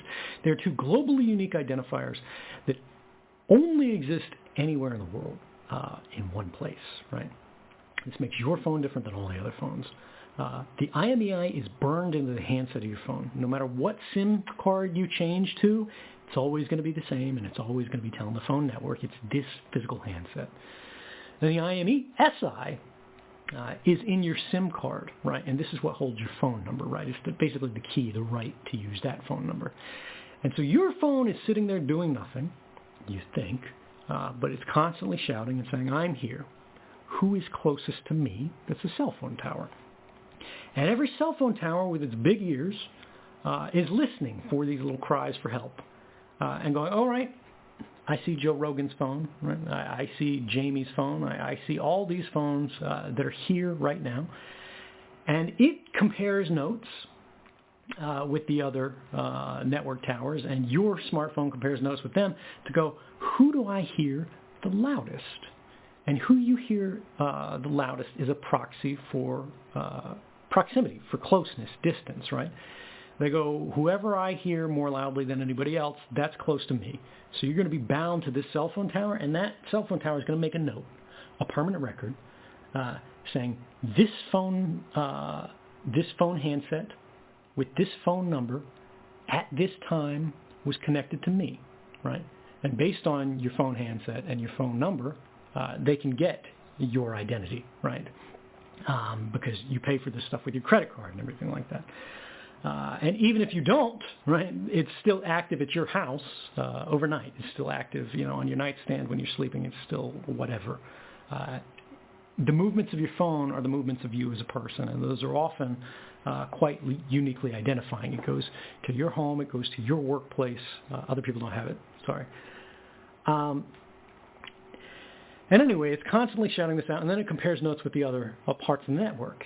And when somebody is trying to get to a phone, it compares notes, uh, the network compares notes to go, where is this phone with this phone number in the world right now? And to that cell phone tower that is closest to that phone, it sends out a signal saying, we have a call for you. Make your phone start ringing so your owner can answer it. And then it connects it across this whole path. But what this means is that whenever you're carrying a phone, whenever the phone is turned on, uh, there's a record of your presence at that place that is being made and created by companies. It does not need to be kept forever, and in fact, there's no good argument for it to be kept forever, but these companies see that as valuable information, right? This is the whole big data problem that we're running into. And all this uh, information that used to be ephemeral, right? Where were you when you were eight years old, you know? Um, where were you? Where'd you go after you had a bad breakup? You know, who'd you spend the night with? Who'd you call after? All this information used to be ephemeral. meaning it disappeared, right? Like like the morning dew, it would be gone. No one would remember it. But now these things are stored. Now these things are saved. It, doesn't matter whether you're doing anything wrong. It doesn't matter whether you're the most ordinary person uh, on earth, uh, because that's how bulk collection, which is the government's euphemism for mass surveillance, works. They simply collect it all in advance in hopes that one day it will become useful. And that was just talking about how you connect to the phone network. That's not talking about all those apps on your phone that are contacting the network even more frequently, right? Uh, how do you get a text message notification? How do you get an email notification? How is it the Facebook knows where you're at? You know, all of these things, these analytics, uh, they are trying to keep track through location services on your phone, through GPS, through even just what wireless access points you're connected to, because there's a global, constantly updated map. There's actually many of them of wireless access points in the world, because just like we talked about, every phone has a unique identifier that's globally unique. Uh, every wireless access point in the world, right? Your, your cable modem at home, uh, whether it's in your laptop, every device that has a radio modem has a globally unique identifier in it. Um, and uh, this is standard term. You can look it up. Uh, and these things can be mapped when they're broadcasting in the air because, again, like your phone says to the cell phone tower, I have this identifier. The cell phone tower responds and says, I have this identifier. And anybody who's listening, uh, they can write these things down. And all those Google Street View cars that go back and forth, right? They're keeping notes uh, on whose uh, Wi-Fi is active on this block, right? And then they build into a giant map. So even if you have GPS turned off, right, uh, as long as you're connected to Wi-Fi, uh, those apps can go, well, I, I'm connected to Joe's Wi-Fi, but I can also see his neighbor's Wi-Fi here, and the other one in this apartment over here, and the other one in the apartment here. And you should only be able to hear those four globally unique Wi-Fi access points from these points in physical space, right? The intersection in between the spreads, the domes, of all those uh, wireless access points. And it's a proxy for location. And it just goes on and on and on. We could talk about this for four more hours. We don't have that kind of time. Can I ask you this? Um, is there a way to mitigate ahead. any of this personally? I mean, is I mean, shutting your phone off doesn't even work, right? Well, so it, it, it, it does in, in a way. It's yes and no. Um, the thing with shutting your phone off that is a risk is how do you know your phone's actually turned off? Um, it used to be uh, when I was in Geneva, for example, uh, working for the CIA. Um, we would all carry like drug dealer phones. Uh, you know, the old smartphones, the, or sorry, old dumb phones. They're not smartphones, uh, and the reason why was just because they had removable, the removable backs yeah. where you could take the battery out, right? right. And the, the one beautiful thing about technology is if there's no electricity in it, right? If there's there's no go juice uh, available to it, if there's no battery connected to it, it's not sending anything because you have to get power from somewhere. You have to have power in order to do work. Um, but now your phones are all sealed, right? You can't take the batteries out. So there are potential ways that you can hack a phone where it appears to be off, but it's not actually off. It's just pretending to be off, whereas in fact it's still listening in and doing all this stuff. But for the average person, that doesn't apply, right? And I got to tell you guys, they've been chasing me all over the place. I don't worry about that stuff, right? Um, and it's because if they're applying that level of effort to me, uh, they'll probably get the same information through other routes. Um, I am as careful as I can, and I, I use things like Faraday cages. I turn devices off. But if they're actually uh, manipulating the way devices display, um, it's just too great a level of effort, even for someone like me, to keep that up on a constant basis. Also, um, if they get me, I, I only trust phones so much. So there's only so much they can derive from the compromise. And this is how operational security works. Um, you think about what are the realistic threats that you're facing that you're trying to mitigate. And the mitigation that you're trying to do is what would be the loss, what would be the damage done to you uh, if this stuff was exploited. Much more realistic than worrying about these things that I call voodoo hacks, right, which are like next level stuff. And actually, just a shout out for those of your readers who are interested in this stuff. Um, I wrote a paper on this specific problem. How do you know when a phone is actually off? How do you know when it's actually not spying on you? Uh, with a brilliant, brilliant guy named uh, Andrew Bunny Huang. Uh, he's an MIT PhD in, I, I think, electrical engineering, um, uh, called the Introspection Engine. Uh, that was published in the Journal of Open Engineering. You can find it online. Um, and it'll go as deep down in the weeds, I promise you, as you want. We take an iPhone 6, uh, this was back when it was fairly new, uh, and we modified it so we could actually uh, not trust the device uh, to report its own state, but physically monitor its state to see if it's spying on you. But for average people, right, uh, this is academic. Uh, that's not your primary threat. Your primary threats are these bulk collection programs. Your primary threat is the fact that your phone is constantly squawking to these cell phone towers It's doing all of these things because we leave our phones in a state that is constantly on. You're constantly connected, right? Uh, airplane mode uh, doesn't even turn off Wi-Fi really anymore. It just turns off the cellular modem. Um, but the whole idea is we need to identify the problem. And the central problem with smartphone use today is you have no idea what the hell it's doing at any given time. Like the phone has the screen off. You don't know what it's connected to. You don't know how frequently it's doing it. Uh, Apple uh, and iOS, unfortunately, makes it impossible to see uh, what kind of network connections are constantly made on the device and to intermediate them. Going, I don't want Facebook to be able to talk right now. You know, I don't want Google to be able to talk right now. I just want my uh, secure Messenger app to be able to talk. Uh, I just want my weather app to be able to talk. But I just checked my weather and now I'm done with it, so I don't want that to be able to talk anymore. And we need to be able to make these intelligent decisions uh, on not just an app by app basis, but a connection by connection basis, right? You want, let's say you use Facebook because, you know, for whatever judgment we have, a lot of people might do it. You want it to be able to connect to Facebook's content servers. Uh, you want to be able to message a friend. You want to be able to download a photograph or whatever but you don't want it to be able to talk to an ad server. You don't want it to talk to an analytics server that, that's monitoring your behavior, right? You don't want it to talk to all these third-party things because Facebook crams their garbage uh, into almost every app that you download, and you don't even know it's happening because you can't see it, right? And this is the problem with the data collection used today, is there is an industry that is built on keeping this invisible. Uh, and what we need to do is we need to make the activities of uh, our devices, whether it's a phone, whether it's a computer, whatever, uh, more visible and understandable to the average person and then give them control over it. So like if you could see your phone right now, and at the very center of it is a little green icon that's your, you know, handset or it's a picture of your face, whatever. And then you see all these little spokes coming off of it. That's every app that your phone is talking to right now uh, or every app that is active on your phone right now, and all of the hosts that it's connecting to. And you can see right now, once every three seconds, your phone is checking into Facebook, and you could just poke that app, and then boom, it's not talking to Facebook anymore. Facebook's not allowed. Facebook's speaking privileges have been revoked, right? You would do that. We would all do that. If there was a button on your phone that said, do what I want, but not spy on me, you would press that button, right? that button is not does not exist right now. And both Google and Apple, unfortunately, Apple's a lot better at this than Google, uh, but uh, neither of them allow that button to exist. In fact, they actively interfere with it because they say it's a security risk. And from a particular perspective, they, they actually aren't wrong there. Um, but it's not enough to go, you know, we have to lock that capability off from people because we don't trust they would make the right decisions. We think it's too complicated for people to do this. We think there's too many connections being made.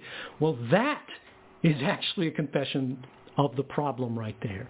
If you think people can't understand it, if you think there are too many communications happening, if you think there's too much complexity in there, it needs to be simplified just like the president can't control everything like that, if you have to be the president of the phone and the phone is as complex as the United States government, we have a problem, guys. Uh, this should be a much more simple process. It should be obvious.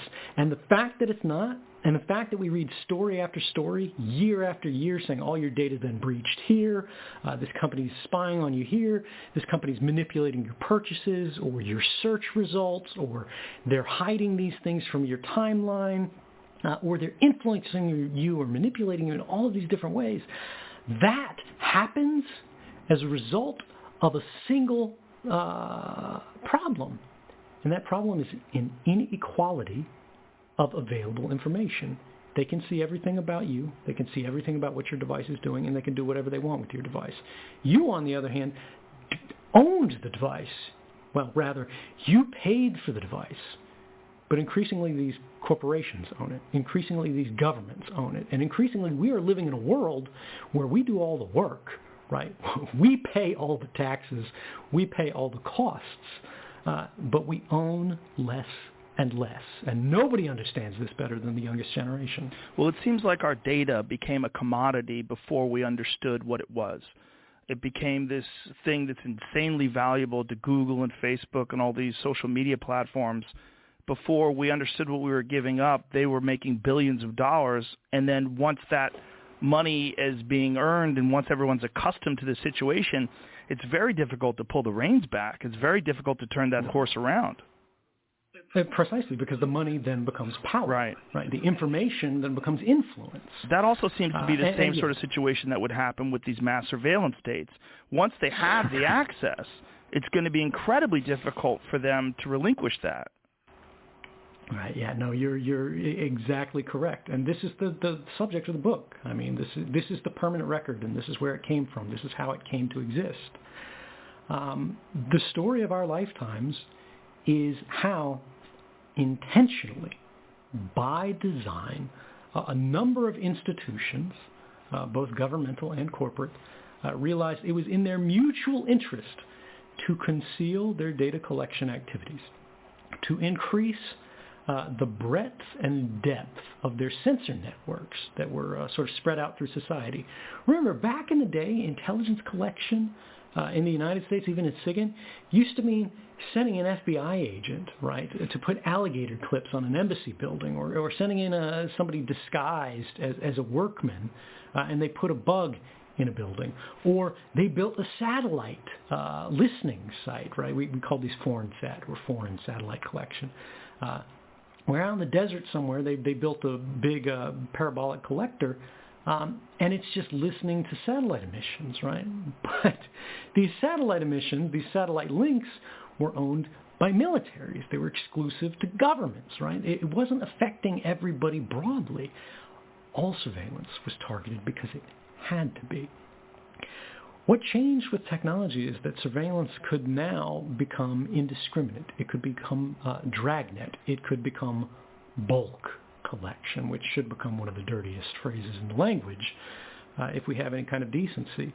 Uh, but we were intentionally, um, this was intentionally concealed from us, right? Uh, the government did it. They used classification. Um, companies did it. Uh, they intentionally didn't talk about it. They denied uh, these things were going. They they said uh, you agreed to this, and you didn't agree to nothing like this. I'm I'm sorry, right? Right. They go, we put that terms of service page up, and, and you clicked that.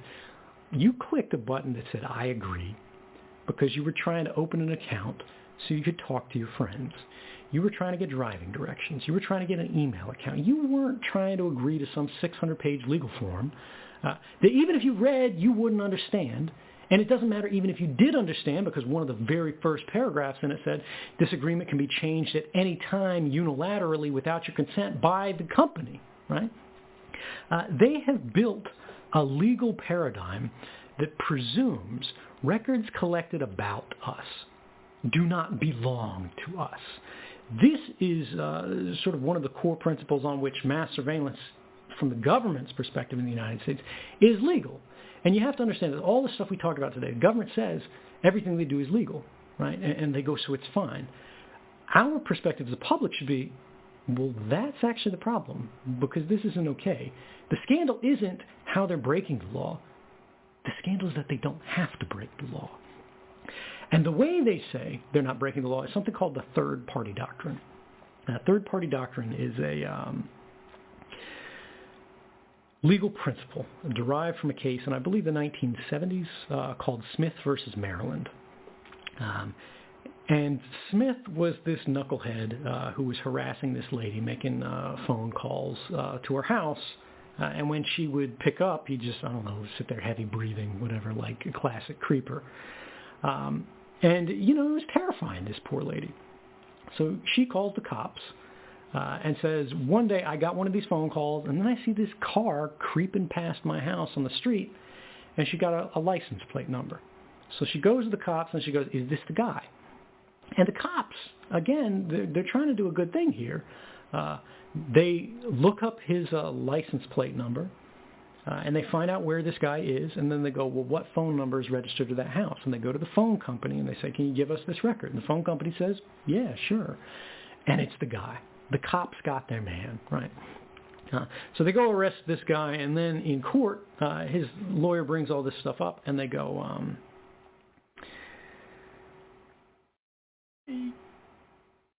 you did this without a warrant. Uh, that was sorry. That was that was the, the the problem was they went to the phone company and they got the records without a warrant. They just asked for it or they subpoenaed it, right? Some lower standard of legal review. And the company gave it to them and got the guy. They marched him off to jail. Uh, and they could have gotten a warrant, right? But it was just expedience. They just didn't want to take the time. The small town cops. You can understand how it happens. They know the guy's a creeper. They just want to get him off to jail. Um, and so they made a mistake, but the government doesn't want to let it go. They fight on this. And they go, uh, it wasn't actually, they weren't his records. And so because they didn't belong to him, he didn't have a Fourth Amendment right uh, to demand a warrant be issued for them. They were the company's records, and the company provided them voluntarily, and hence no warrant was required because you can give whatever you want without a warrant as long as it's yours. Now here's the problem the government extrapolated uh, a principle in a single case of a single known suspected criminal who had, they had real good reasons uh, to spe- suspect was their guy, um, and use that to go to a company and get records from them and establish a precedent that these records don't belong to the guy, uh, they belong to the company. And then they said, well, if one person doesn't have a Fourth Amendment interest in records held by a company, no one does. And so the company then has absolute proprietary ownership of all of these records about all of our lives. And remember, this is back in the 1970s. You know, the internet hardly exists in, in, these kind of contexts. Smartphones, you know, don't exist. Modern society, modern communications don't exist. This is the very beginning of the technological era. Uh, and flash forward now 40 years, uh, and they are still relying on this precedent about this one, you know, pervy creeper to go, nobody has a privacy right for anything that's held by a company. And so long as they do that, companies are going to be extraordinarily powerful uh, and they're going to be extraordinarily abusive. And this is something that people don't get. They go, oh, well, it's data collection, right? They're exploiting data. Uh, this is data about human lives. Uh, it is data about people. These records are, are about you. It's not data that's being exploited. Uh, it's people that are being exploited. It's not um, data that's being manipulated. It's you that's being uh, manipulated.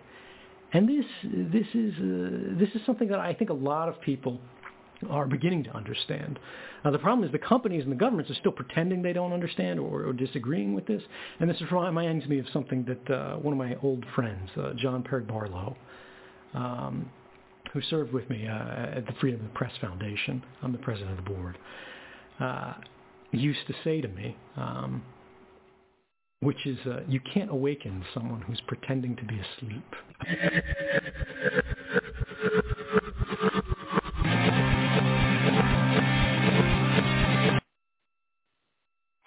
You just listened to Edward Snowden as he talked about this question of cell phones and how they can be used as a tool to monitor you and spy upon your activities. We, with our panelists today, what we want to do is have some kind of discussion based upon this recent information in terms of what can we extrapolate from this so we can be a lot more conscious about not only how we use this particular tool, i.e. the cell phone, but how it can be used, we can use it positively as well as how it can be used as a tool negatively. What are we giving up? So starting with you, Brother Haki, what you have, what would you have extrapolated by hearing this particular discussion just now? Well, I'm not sure, Brother Africa, there's a great deal you can extrapolate. I think it, it, it is what it is. Um, when we talk about mass surveillance, uh, aside from the monitor aspect in terms of having access to all of this information, which equates to, which equates to money, uh, the ability to know where everybody is and what they're doing uh, is of great significance uh, to the government. So no one should be surprised that as technology innovates, that one of the things that exponentially is this notion in terms of ability to actually spy on people. And so I think this notion in terms of the phone spying on you, I think shouldn't be new to anybody. I mean, anybody who follow uh, the inner uh, machinations of capitalism should understand, you know, that this, this tendency in terms of uh, surveillance is, is certainly nothing new. It's certainly something that uh, the bread and butter, you know, of a capitalist society. So no one should be surprised in terms of the capability of cell phones to spy on you. As a matter of fact, one of the things I do in terms of, you know, if I want um, some information pertaining to something particular, like I study a lot of music. And so what happens is I would talk about, for instance, I would talk about uh, I want to play, um, I want to play the pentatonic, pentatonic scale um, in, in, in, in, a key of D, right? I'll say that to the phone when it's not on.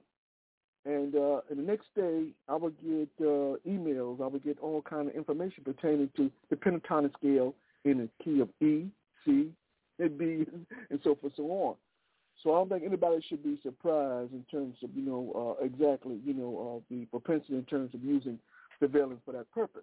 But I will say this, Brother Africa, I think this is important that, that, that people get this. Um, uh, recently, we talked about uh, the Pegasus uh, spyware that was introduced by the, by the Zionist regime of Israel. And supposedly, the, the spyware supposedly was to entrap so-called terrorists. But it turned out the spyware was used against journalists, activists, and political leaders. Clearly, uh, you know, there is a, a market uh, among those musicians of power for this kind of technology. So if we think for one second, you know, that this technology is going to disappear, then we're sadly mistaken. The bottom line is here to stay. Unless people are willing to pay the ultimate price in terms of real sacrifice, in terms of overcoming, you know, these systematic uh, injustices, uh, the bottom line is that the people who benefit from the stuff aren't going to change course, and that's simply not going to happen. Uh, you know, and also, Brother in terms of the third world, the third party doctrine, I think is very interesting because one of the things I, I think at this point, I think people begin to understand that when we talk about in terms of the the, the ever increasing uh, rights of corporations to the detriment of of, of, of our, our human rights, I think more people begin to understand that, that corporations have an inordinate, um, inordinate about amount of power in terms of their operations. How often do you buy something that's effective and you try to sue and they tell you, no, we're not going to pay you, and then you attempt to appeal that uh, to your to your bank to your bank, and your bank said, well, nothing we can do. Well, the bank's position is that we in cahoots with that with that corporation because we get our fees from that corporation. So therefore, you being screwed is no, of insignificance. It's no importance to us. And so you begin to understand the might of these corporations, and that's something that's um, something that's that's ongoing. Uh, you know, recently I had an opportunity to talk to an older brother, and he was upset because he put a thousand dollars in the bank, and he was talking about um, the fact that they won't give him his money. They tell him he got to wait 12 days in order to get his money. They, what they would do is give him hundred dollars toward toward the toward the thousand dollars that he put into his bank account, and he wanted to know why he couldn't get all of his money. And I was trying to explain to him. The brother was quite upset. He was an older brother, and he was quite upset. And I'm trying to explain to him, brother, I understand your your your your your, your, your dilemma, and I understand how upset you are because on a on a principle level, what's happening is unfair. But let me explain something to you in terms of how these banks operate. When you or I put our money into these banks, you know what? We don't own the deposits, the money. We don't own it. They own it. It's a proprietary proprietary, proprietary right uh, that belongs to corporations they have a unilateral right to do whatever they want, whenever they want, with your proceeds. So when we talk about spying on people in terms of it, so when you talk about a, a, a for instance, uh, a, you know, uh, you know, you're being spied on by your telephone, your cell phone. Well, the bottom line is that well, since you know, uh, you know, um, the, the the the the airwaves, uh, the um, the that carry the signals, uh, you know, to this phone is not owned by you; it's owned by the corporations. So the proprietary rights actually own, belongs to the corporations. So the mere fact that you bought the phone, or the mere fact, you know, that you have some presumed right in terms of uh, access to some kind of privacy, uh, the bottom line is that that is not simply the case. And so when, when so when the state says that corporations have all the rights, then your right to be spied upon is a given. So no one should be surprised in terms of when he talks about the proprietary rights of corporations, no one should be surprised. And this is ongoing, and this is actually elevating, this is actually increasing. So unless people understand the necessity in terms of really fighting and really understand what the issues are, and just go to something that Sister Eleanor said, and this is why it's important. And one of the things when we talk about, not to beat a dead horse, but one of the things when we talk about in terms of uh, the significance in terms of politicians, we got to understand one thing very, very clearly. Politicians are beholden to the powerful. Politicians, like anyone else, also are incapable of being intimidated. Do you think for one second a politician who, against the backdrop of of, of, of being spied on, you know, by intelligence agencies, is going to stick his or her neck out for the masses of people? It ain't going to happen. So, so in terms, so uh, so realistically speaking, you know, our our desire to see, you know, um, these politicians stand up on our behalf, uh, the reality is something quite different. That simply simply simply doesn't happen simply because politicians, being human, also are intimidated or frightened by intelligence services. So clearly, brother, uh, so what Stone was saying is I, I don't think it should be new to anybody, brother Africa. I think that by this point in time, if people don't understand they're being spied upon, I don't know what to say. You know, and I'll simply close with that.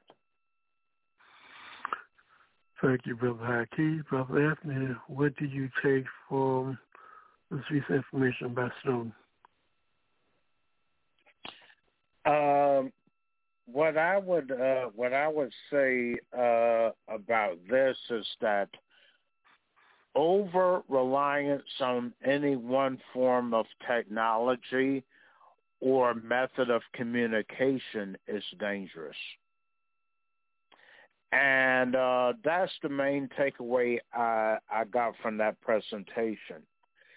That uh, that we have to def- uh, in addition to getting better organized, we have to communicate in more than one way and more than one level. And uh, you and uh, you can't, you know, rely upon cell phones exclusively for your communication. They're convenient, uh, they hold a lot of uh, the the the uh, you know they're a great way of getting information out quickly, but uh, but they should supplement other methods methods of communication, and not be your only method of getting the word out. Uh, because one of the the takeaways from this uh, that thing is that these methods these methods of communication are privately controlled, which means they're subject to being manipulated any way in which the owners of these uh, of these methods of control choose to do. So uh, so even uh, you know uh, you, you know uh, you know so we have to master technology uh, to the extent that we can teach uh, that that that uh, we can teach it to our uh, to our people so that they understand it as well. But any technology has its limitations.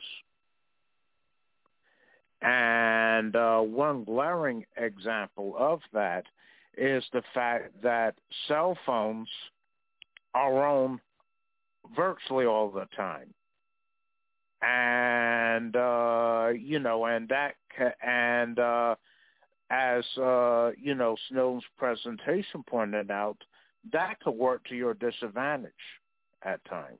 Thank you, brother Anthony. Brother Moses, what you say from information from Snowden as relates to the use of cell phones?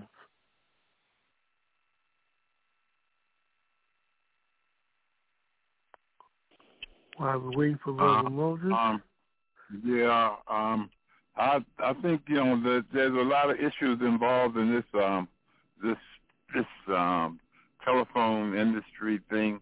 Uh, Snowden obviously is well versed on it, having been worked. I think what was he at the National Security Administration or something before he before he uh, defected. Uh, so he's very very up on on what the capacities of of these these instruments can do. Um, I I agree with Brother Anthony. We have to be concerned about uh, reliability on one particular if, if you on one particular form of communication. Uh, uh, I, but I do know the people united will never be defeated, and so I have faith in, in, in us to be able to overcome these little obstacles. And I'll leave it right there. Thank you. Thank you, Brother Moses. Let's go to Eleanor. Eleanor, your take on the cell phone use. Well, well I I I see um, from Brother Snowden what what he said is we need to educate ourselves, but and I agree with Brother Hakeem and uh, Brother Anthony. The reality is that um, I have been aware of these phones and uh and that uh as brother Hakeem said I thought my phone was off and I've been in settings where when suddenly no one's around and no one's in the room the phone tells me that it's done research and found this data. And I'm going well I didn't ask it to find anything. But that's not the real issue. The real issue is the right to privacy. Now we can take this tracking information out of these phones. I think that that can be done. I think there has to be legal ramifications for not doing so. As uh, Brother Hakeem mentioned, uh, uh, uh, the Israeli company, um, it was an acronym, NSO, and what it had done and what Amnesty International found had happened where uh, it took several phones and uh, uh, of the 67 or so phones that it it used to see whether or not they had been hacked by this Pegasus. I'm, I'm pronouncing it wrong. The the mythological word. I'm sorry, but uh, it found that 37 had been hacked. They also found that a freelance journalist in Mexico just before the election was murdered at a car wash sleeping in a hammock out of sight and he was trying to hide because he knew his life was being threatened. And we we've seen what this kind of uh technology is doing when we looked at the list of players in that previous article like Saudi Arabia, Bahrain, Turkey, you know, Togo, Rwanda, really, uh, the United Arab Emirates, and the list goes on. What shocked me on that list was France and Hungary. Well, not Hungary, but France kind of shocked me. But uh, the bottom line is is that some kind of changes have to be made. The technology has advanced at such a rapid rate until legislatively and socially people hadn't been able to keep up with it. And I run into people frequently who say to me, I say, well, you know, uh, the phone is listening to everything you say or it's tracking you. And they say, well, I don't have anything to hide. Well, where did it say that we want to be uh, ants on the ant farm to be being viewed by Big Brother. Nowhere. So I think that there needs to be again. This I see it as a legislative issue. I see, as Brother Akeem said, he talked about business. Well, I've seen business in in recent decades, recent years, have a greater influence where did Bill Gates get to be at the table with the U.S. Congress to discuss how we're going to address global warming? Why he's flying around in a private jet talking about what kind of fuel he's using. Really not qualified to speak. So we need to really separate state, the government, from our millionaires, just as we separate the church from our now they're not called millionaires anymore. They're billionaires and trillionaires. We need to separate these folks from the government. But these devices have come online and and their growth and use grew exponentially overnight and we weren't prepared legislatively to address these issues. And there are many issues that we need to address legislatively right now, and technology is one. The other, for example, is abortion rights. I hear people always spouting they're into abortion rights. No, they're not. Because only middle class women can have abortions because if you're on any type of government or state insurance, your right to an abortion is nil. I hear people talk about their privacy in their home. Well, that's limited because if your home is owned by the state and you're a senior in a senior citizen facility or you're living in the projects, you're limited to what you can do I, I visited a woman that's living in a senior citizen facility at nine o'clock. Someone knocked on the door telling her her guest had to be out by eleven. So we see our civil liberties just being taken away. And we have to make sure we educate people that is not that any of us are doing anything that's wrong. It's a matter that we have the right to do it to ourselves in private that our lives are not, we are not exhibitionists. And uh, again, the technology has just grown so much and the laws aren't in place. And this third part, and as, as Snowden said, the case and the laws that all of this is hinging on is something from the 1970s, whether or not the cops got a warrant to get someone's telephone records. Well, this is way out of hand now. You know, your phone, uh, my phone, I go certain places and my phone assumes is where I work. It makes all kinds of assessments about you. I have an iPhone that never recognizes me, and I believe it's because of the way I look and the way my face, facial expressions are.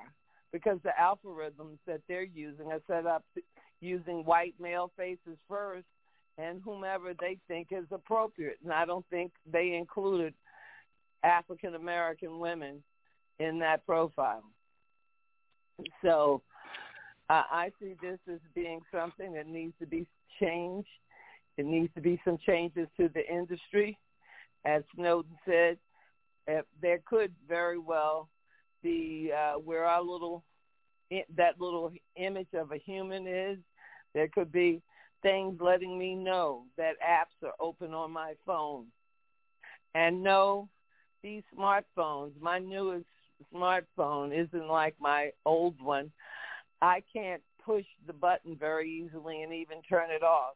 It's off, but again, it's not really off because every time a message comes through, it pings. Every time a message comes through my computer, pings. So my concern sometimes is just not even having it in the room where I am. But again, I think there needs to be. Um, uh, uh, this is something that we need to talk about uh, changing or putting in place actual laws that protect the privacy of the citizens from corporate uh, manipulation to protect our privacy to be able to allow us to turn these devices off. And of course, as both Brother Anthony and Brother Robert mentioned, we need to use many ways of communicating, and we should definitely not lose the art of writing. And we definitely should make sure the U.S. Postal Service is always alive and well. There's nothing like a pinned letter and a stamp and um, there's a lot of work ahead. And the only way we can get this work done is to organize and educate the youth, as uh, Brother Hakeem had mentioned concerning the insurrectionists. They're young people, and the average age, I think he said, was 33. So we need to educate these 20-something, these teenagers, these 10-year-olds right now about civil liberties and privacy and the Fourth Amendment. And not all speech is free speech. We allow in this country such horrible things to be covered by the First Amendment, but yet we have uh, Israel using its spyware to manipulate and spy on lawyers, journalists, activists. This isn't fighting terrorism. This isn't fighting crime. And I would go so far as to say this is a form of terrorism.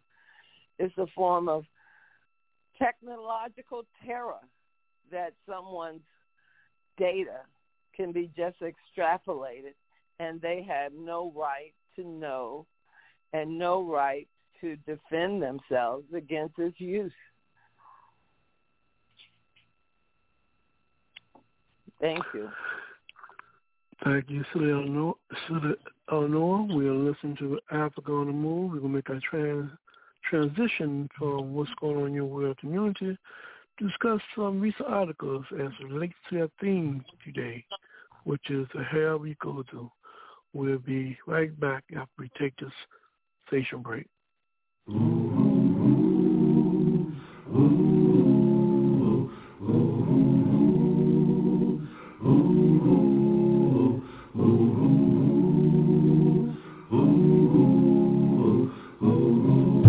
chains, living in pain. Today is the same, and nothing ever changes. Hung by a noose, can't tell the truth, filled with abuse, and everywhere there's danger. How long can this go on? When will the light I see? I know I must be strong to last through my journey, yeah, last through my journey, yeah.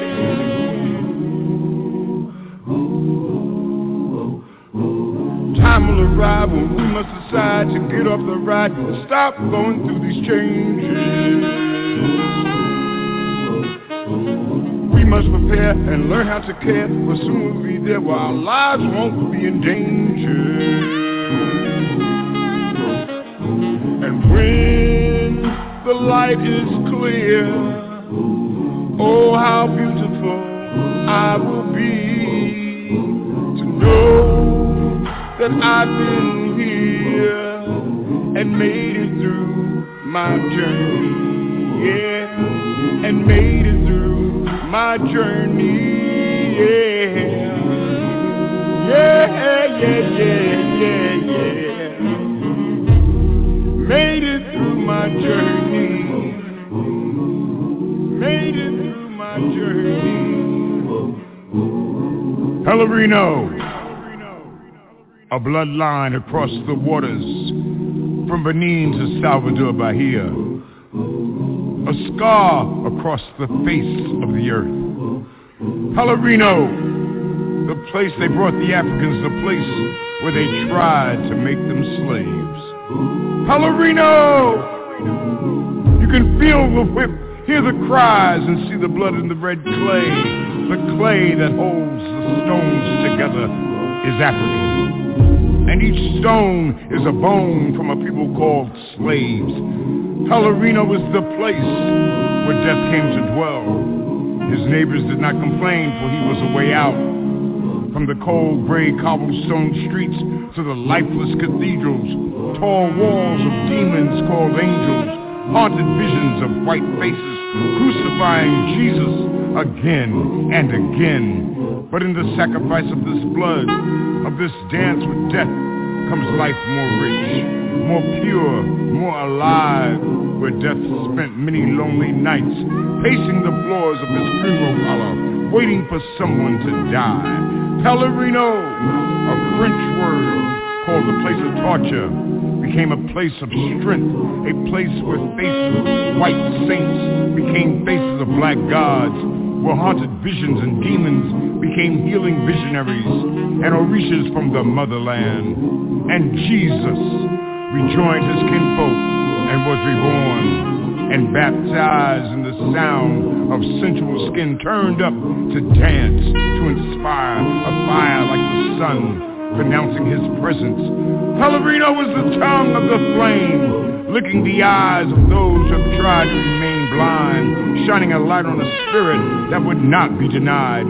No, the chains did not break the spirit, did not enslave the music of my soul, did not shackle the will of my freedom, did not tarnish the glow of my gold. And all the Pelourinhos in Africa, in Europe, in North and South America cannot destroy the majesty of my people, the love of my people, shining like the sun everywhere we go. Everywhere we go. When the light is clear, Oh, how beautiful I will be. To know that I've been here and made it through my journey, yeah, and made it through my journey, yeah, yeah, yeah, yeah, yeah.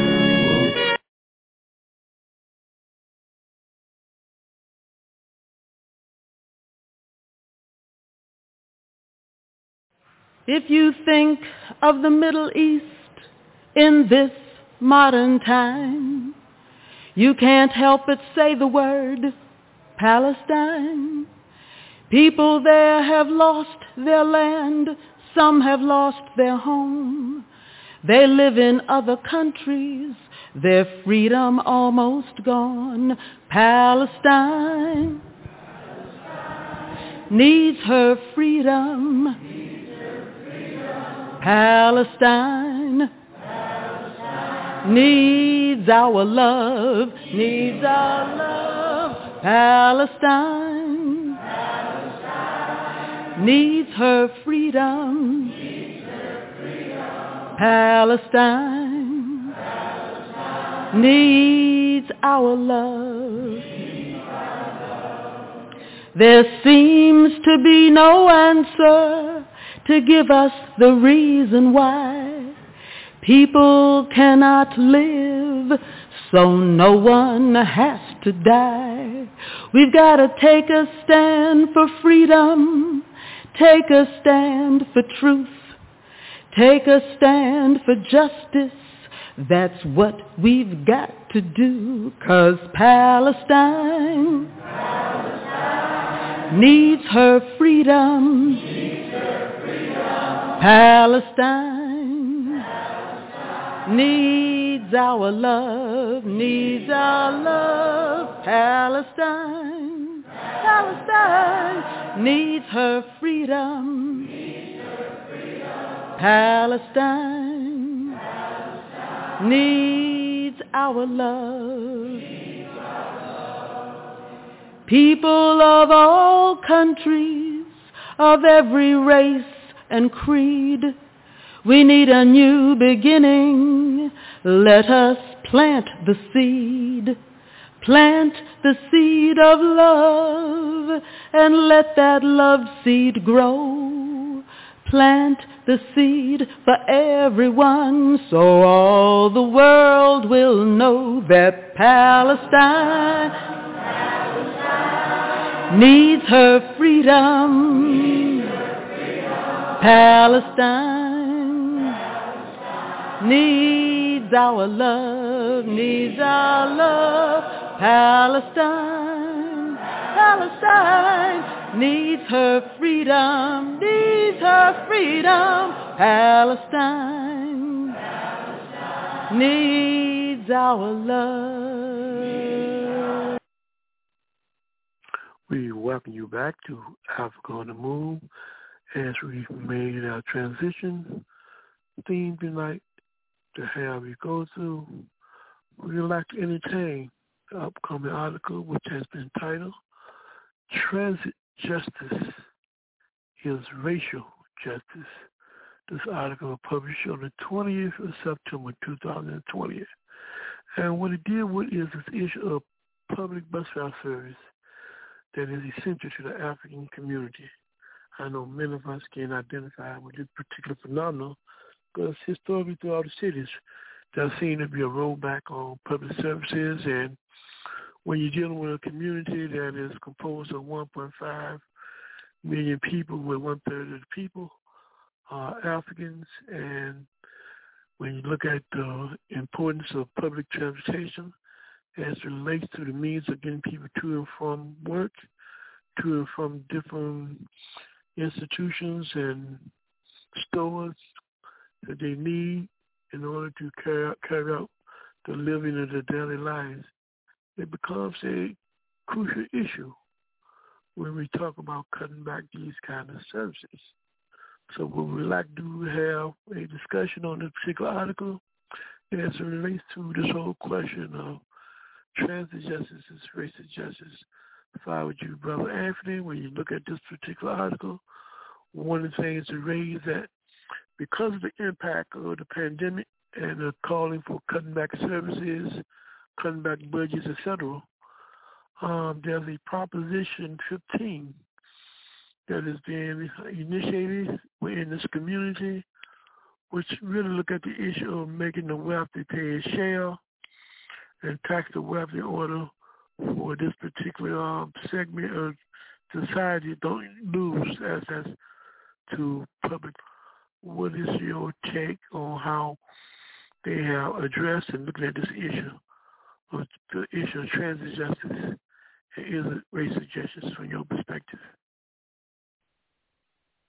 Uh, it is uh, ra- racial justice because of the heavy dependence that uh, that mass transit has upon Africans, and uh, you know the uh, uh, you know as well as the indigenous people of this uh, you know of this society uh, in order to keep functioning. I mean, uh, this article points out that uh, that AC Transit, uh, you know, the ridership is uh, is one third African, and uh, eight and uh, eighty percent of the employees are are, are, are, are Africans. So, uh, so, and I'm pretty sure that's a reality in a lot of uh, cities throughout the U.S. That uh, the the ridership and the employees are predom- are are are, are, are uh, you know are predominantly African, and so I so I think transit justice is definitely uh, ra- racial justice, and also uh, and also is in the interest of uh, society as a whole to make sure that mass transit uh, functions because uh, it alleviates, uh, you know, uh, you know some of the uh, uh, some of the because in a way it benefits uh, uh, people ov- overall because it it, it minimizes uh, the amount of uh, environmental pollution uh, that goes into the uh, water, atmosphere, and land. Uh, you know, as a result of people using mass transit and uh, using their cars a lot less. So and uh, you know and uh, and I think uh, and I think so I think therefore even people that don't use mass transit themselves should help subsidize it. Because it is a public service. And uh, uh, so, something that's for the public should be uh, subsidized by everybody, not just merely the people that benefit that that are told that depend directly upon it. Thank you, Brother Andrew. Brother Haki, transit justice is racial justice. I'm sorry, one more time. The question is, is transit justice is racial justice? What is your position on that question as you read this article? Yeah, I, I think so. I think so, brother Africa. I, I, I think you know one of the things that the article makes very very clear is that with respect, you know, to um, to investments, you know, in the community, over the last decade or so, investments in black communities has decreased considerably. So we talk about a lack of investment in terms of public education, social services, and other public goods, in particular when it comes to, you know, uh, the uh, incre- incre- you know, creating very good jobs for people to have. So clearly, that's this investment theme is, is consistent in terms of how capitalism flows. One of the things that a system which fundamentally gives all the financial benefits to the wealthy there's certainly increasingly little money to go around in terms of the needs of the masses of people. In order to compensate for all that money going to wealthy people, then the cuts services to the poor people is essentially what's taking place. But, but perhaps more in cities, Brother Africa, I think one of the things is that, uh, you know, uh, oftentimes in terms of just in terms of methodology, one of the ways in which you bring about gentrification is the first to under, destroy the economic base of the community to make those uh, to make the uh, situation, uh, particularly when it comes to housing, uh, very precarious. And in a situation of house precarious, or if the housing is dilapidated, dilapidated, it gives the city carte blanche uh, justification to move in, to move people from those properties, and then they to be sold very cheaply to very rich people who can then develop them and sell them to very rich people. So clearly, you know, there's always, uh, you know, uh, got to be the, the political angle is something that we always have to be concerned about when we talk about, uh, you know, in terms of disinvestment as relates to, you know, these communities of color around around the country. Also, one other thing, Brother Africa, in terms of Prop 15, which is the tax corporations, uh, there is a there is a fundamental problem in terms of taxing corporations. Uh, one of the things is that when you know when, when you talk about taxing corporations, the thing that when we talk about the, the amount of power that corporations have, their ability to move is, is, is very, very easy to achieve. And so, in fact, in, in the past, there have been situations in corporations rather than pay higher taxes or than pay better wages, corporations simply up and move. In fact, that is what's happening in terms of the West Coast. So that so in, in terms of your ability to tax a corporation, that may be problematic. Also, the accounting tricks that corporations employ. Uh, now, if you go into tax corporations, it's based upon the proceeds, based upon the revenues, based upon what they bring in. Well, if they are able to transfer those proceeds of those revenues uh, other places and, and, and to give you a projection of uh, of expenditures and uh, or, or projection of, of, of monies earned, uh, which doesn't really reflect uh, the actual earnings of the corporation, they can create a situation in which they in which they can make it like they're actually operating at a loss, and there's nothing and it's all legal. There's nothing you can do in terms of, in terms of that. So in that context, in terms of your ability to tax these corporations, that also becomes problematic. And also keep in mind, brother Africa, you know, one of the things is that when when back in you know back in the in the, in the 80s, back excuse me, back in the early 2000s, when they defined uh, uh, corporations as uh, as people, keep on remember the Citizens United ruling, which which says the conservative Supreme Court says that corporations are people. Of course, you don't understand mm-hmm. corporations are not people; it's an entity. But because they define them as people, they have certain inherent rights. And so that too sort of uh, makes it almost impossible in terms of taxing in terms of taxing corporations, because essentially what you're saying is that if they are people, then how they're taxed there has to be a, there has to be a certain standard in terms of how you go about taxing them. You can't tax them based upon how much they earn, because in as a as a person you have have revenues in terms of you know uh, certain tax benefits based upon your kind of investments. So in that context, corporations can invest in what they in all kinds of instruments or all kind make all kind of investments to make sure that they're actually their their that their their responsibility in terms of taxes actually decreases.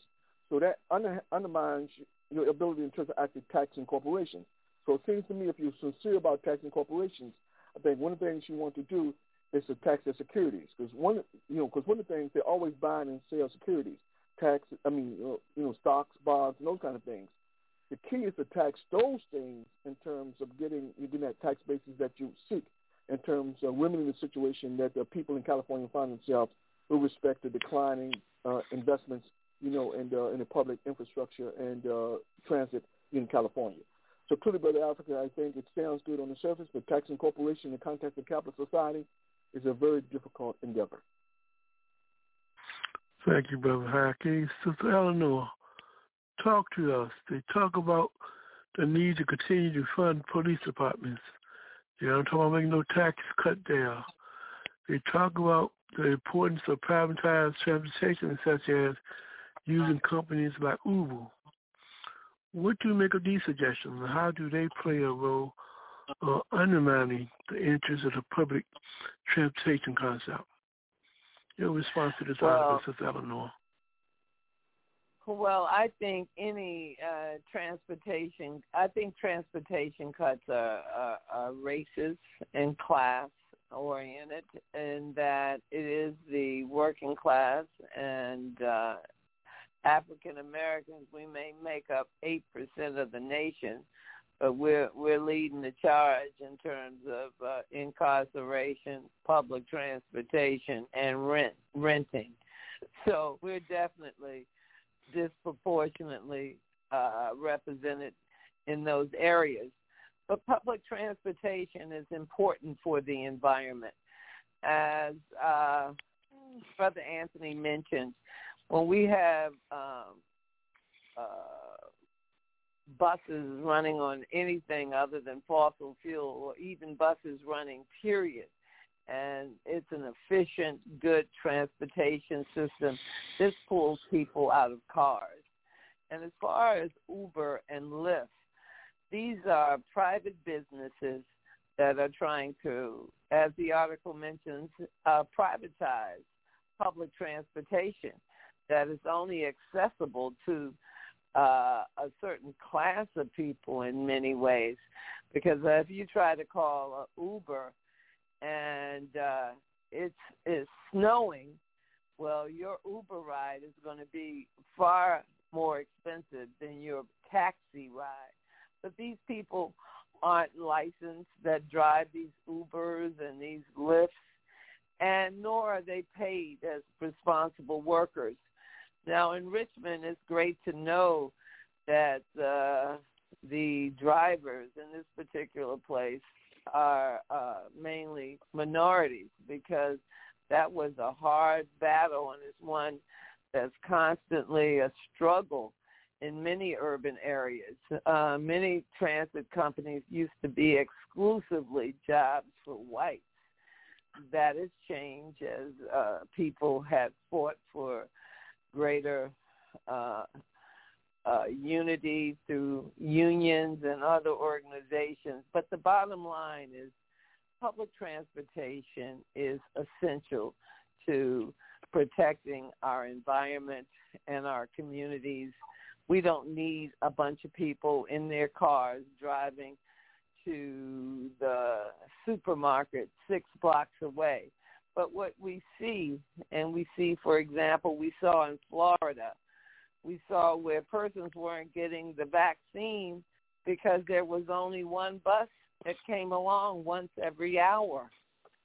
Or or and and and it was a 2 hour round trip by bus something that could have been done more efficiently if there were one or two progressive revolutionaries in the neighborhood that would take several people to be vaccinated whom owned a car. But you don't run across uh, you know, we have to educate people to really stand up and be revolutionaries and how they apply that to their day-to-day life. But the reality is this article uh, talked about uh, tra- public transportation and to eliminate, and it's happening all across this country. There's a move to eliminate uh, or, or, or reduce public service, and it really stuck its head up during the coronavirus.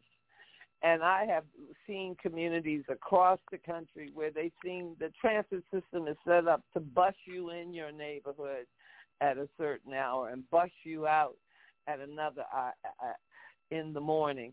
It's reminiscent of the old time apartheid, you know, or segregationist laws of the United States or of apartheid in South Africa. So no, we need to improve public transportation we need to make sure tax lists and these people begin to be taxed as what they are, transit services, and that they pay for their fair share. And I think Brother Akeem talked about another form of uh, revenue through taxation. Certainly, the rich are not paying enough, and we got to take the responsibility of supporting the infrastructure off of the backs of of the poor and put it on the back of the corporate corporations and the rich. And this phenomena of a corporation having the rights of a person is it always baffles me, but it is true and it is a reality. And uh that's why everyone incorporates and they make sure they're a corporation rather than a limited liability corporation because they don't have any liability or any responsibility. Look at Jeff Bezos. He he I understand he says he makes eighty six thousand dollars a year. Well, how did he become the world's richest man, owning the world's uh, wealthiest company? So it's so much manipulation going on, but the bottom line is, in this case, I would support the proposition uh, 15 that would tax corporations to raise as much as the $25 million for uh, the transit company. Environmentally sound, it's economically sound, and it's socially sound. Thank you, Sister Eleanor. We'll make our transition to Brother Moses. He the man with the master plan, Brother Moses. The transit justice, racial justice. What's your thoughts? Well, sounds like uh, we we have uh, needs that are being met, uh, and uh, I don't know. Um, we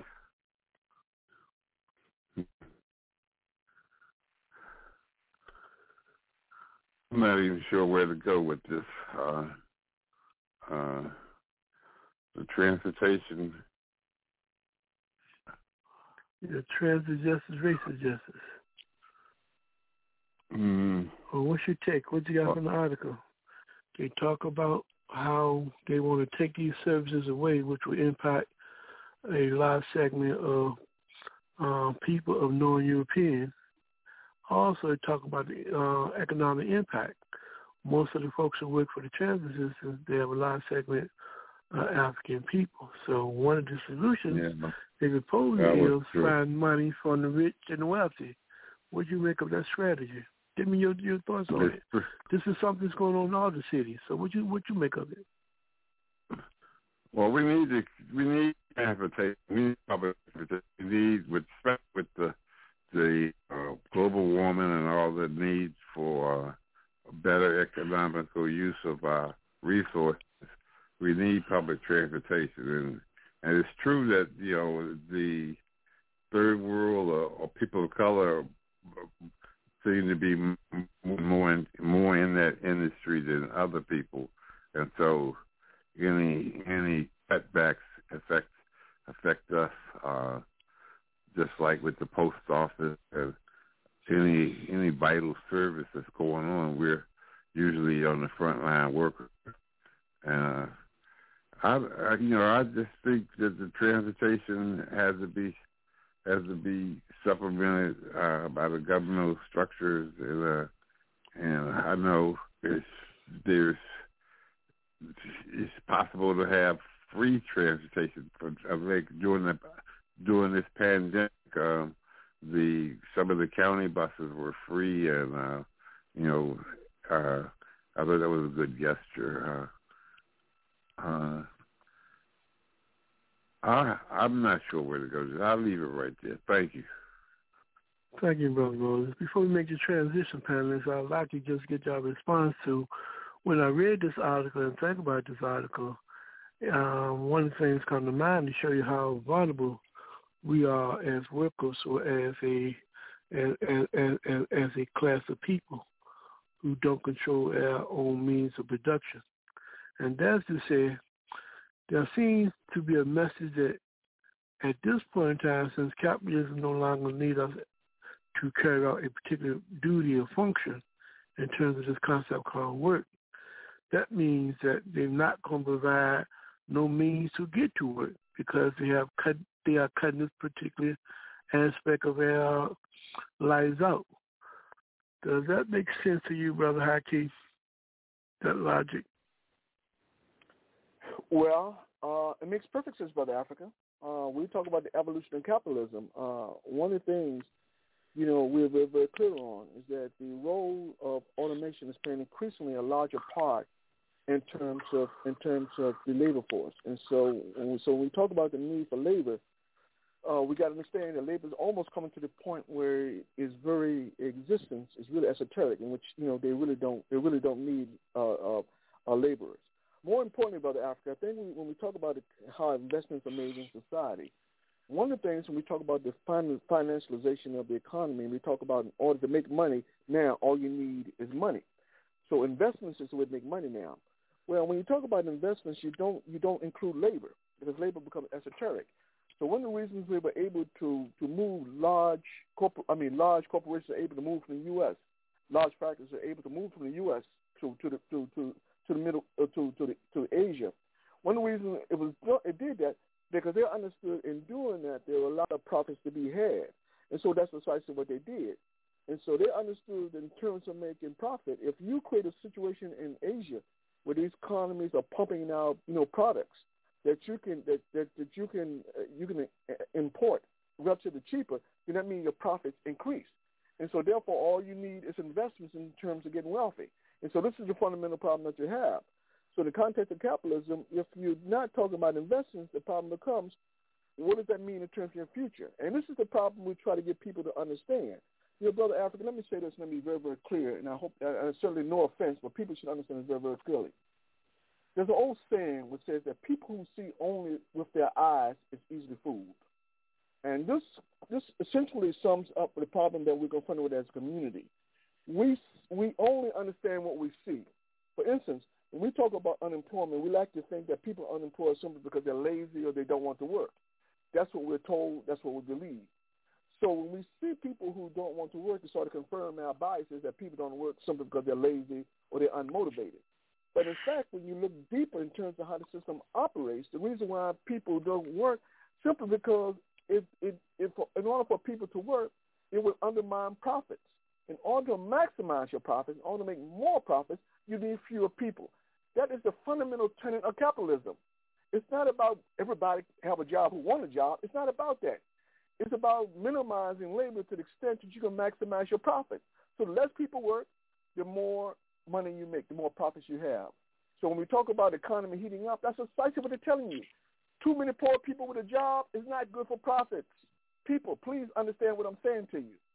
So if you sitting here thinking that someone don't want to work because they're lazy, they're irresponsible, think again.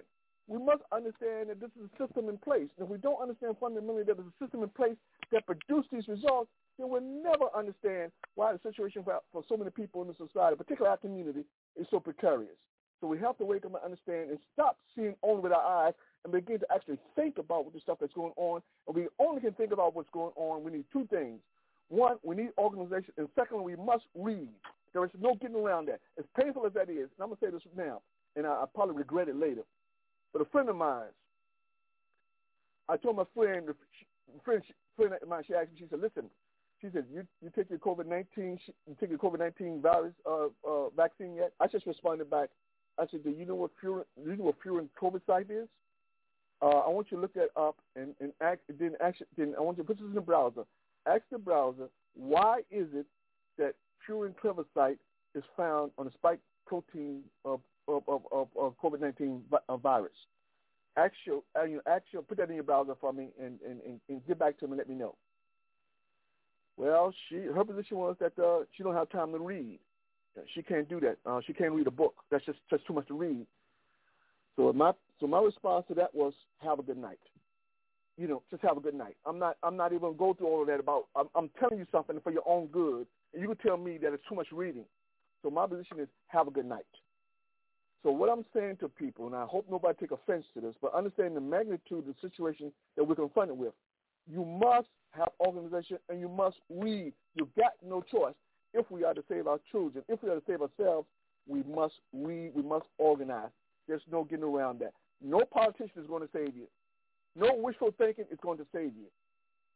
The only thing that's going to save you is hard, cold work, actually thinking about what it is that you're up against and why you have to create this organization, why you have to foment uh, uh, uh, the thought processes in people's minds to make sure that, that, that they're in a position to contribute to discussion to move this thing forward. So, Brother Africa, uh, you listen, listen you know, uh, you're absolutely correct. You're absolutely correct.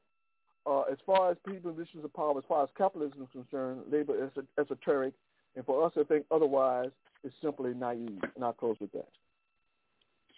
Thank you, Brother Haki. Let's make this transition to the next article. Particularly as related to Athenian night, the hell we go to.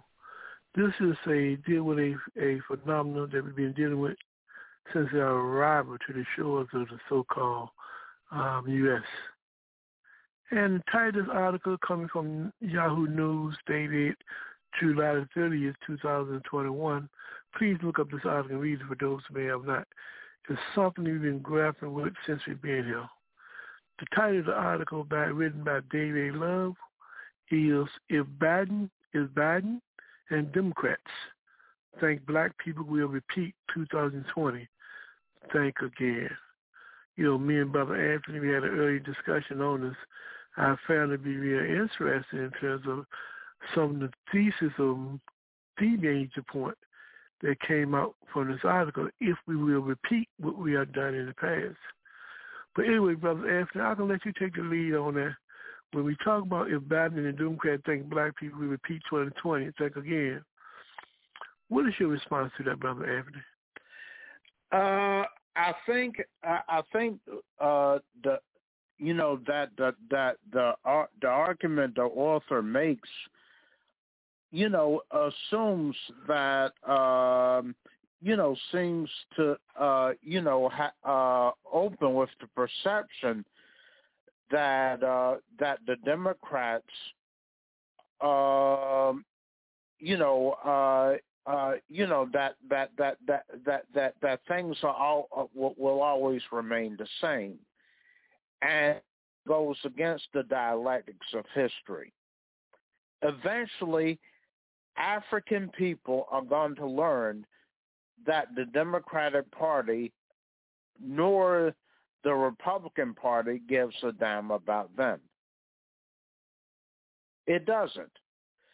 And uh, and the thing about it though, and the thing about though, for nearly uh, nearly since the Great Depression, uh, uh, Africans that can vote have voted over, overwhelmingly uh, Democr- uh, Democratic, and uh, and uh, this um, and prior to that, uh, once uh, once uh, the Fourteenth Amendment gave us the right to vote, the majority of Africans that could vote voted Republican we've been pl- uh, uh, playing this du- uh, du- duopoly game for nearly a century, and it hasn't gotten us nothing but reforms, with which we had to shed blood for. And uh, you know, and the thing about though, I think the essence of this article is that Africans will not, uh, you know, uh, continue to tolerate uh, you know, their vote being taken lightly, as a lot of uh, a lot of Europeans, uh, you, you know, politicians seem to do. And um, you know, and and and it's gotten to a point where uh, where the duopoly doesn't have to work to earn our vote because it seems like they've gotten to, uh, down to a science which way we're going to go. And uh, that's not necessarily the case. And I think the uh, another uh, another lesson to be taken from this is that we need to form our own political independent political organizations, and that takes a lot of work. It is not. It is definitely not easy, but it is necessary if we're going to, uh, you, you, you know, uh, you know, seize political power and really, uh, you know, get our freedom. Thank you, Brother After Sister Eleanor, talk to us. When you look at this article, it seems you were saying in an indirect way, indirectly way that the Democrats have no respect for African people. They are not willing to fight for African interests, even though the Africans have given the power to do that. This is something that we've been dealing with since we've been being here for the last 200 years. What can you expect in the future when it comes to Africans being disenfranchised when it relates to the vote? And when the Democrat Well- Party comes to say, and the Democratic Party comes to save us again, will the African people be there? Given the reality is they have the majority in both houses, plus have the presidency. What's up with that, my sister? What's up with that? Talk to me. Well, one thing's going to happen for sure with uh, these 18 states that have passed these voter suppression laws. They had an intent. They wanted to make sure that the electorate never had an opportunity to vote again. And what will, is going to happen? We just completed a census. So voting districts are going to be redrawn. So they're going to continue the gerrymandering that began uh, in the 90s and further affected. But most importantly, what's going to happen if the Democrats don't make a decision to pass these voter two pieces of voter legislation that have been sitting around on the hill for a couple of years is that they won't have to worry about being in office again because they won't because the people who elected them will not be able to vote because these voter suppression laws are just that. They limit a person's right to vote, when they can vote, how they can vote, what type of ID they need to vote, how long they have to live to where to vote, or you know, to vote in their particular district, and limiting the polling sites, restricting polling sites, forbidding people from offering water to persons standing on line. You see, because we're going to lose. The people are going to lose. People have lost in 18 states a very basic right that was hard fought for us to gain, and that was the right to vote in this United States. In theory, we gained that right more fully than we had known in, in generations in 1965. Now it's going up in smoke. So if the Democrats do not have the will to pass laws that prohibit and restrict these oppressive laws passed by 18 states in this United States, they won't have to worry again. We're down the road to right-wing uh, fascism, neo-fascism. You saw Donald Trump. You hear people following the QAnon. As Brother Hakeem said, people aren't reading. Nobody's going to pick up uh, pick up Ralph Ellison's uh, The Invisible Man and read it. Nobody's going to read Carter G. Woodson's Miseducation of the Negro. It doesn't matter that it's less than 200 pages. No one's going to sit up and read Things Fall Apart. They'll tell you, oh, that's some Nigerian guy who wrote that. He's dead. So what?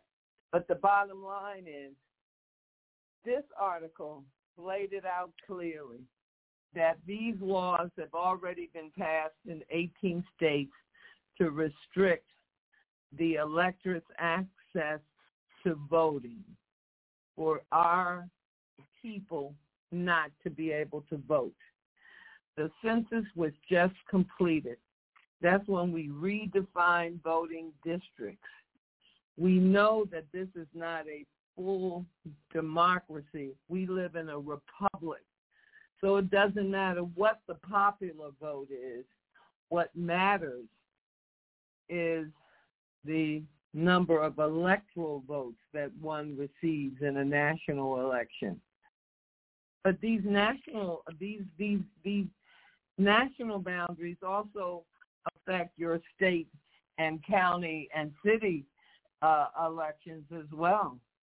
And if the Democrats don't stand up now, they've not only let the United States, they've not only let African Americans down, and and Native Americans, indigenous people, because there are all kinds of people that come here that may be brown and yellow and other things, but they don't suffer as the African American and the indigenous people in this country suffer.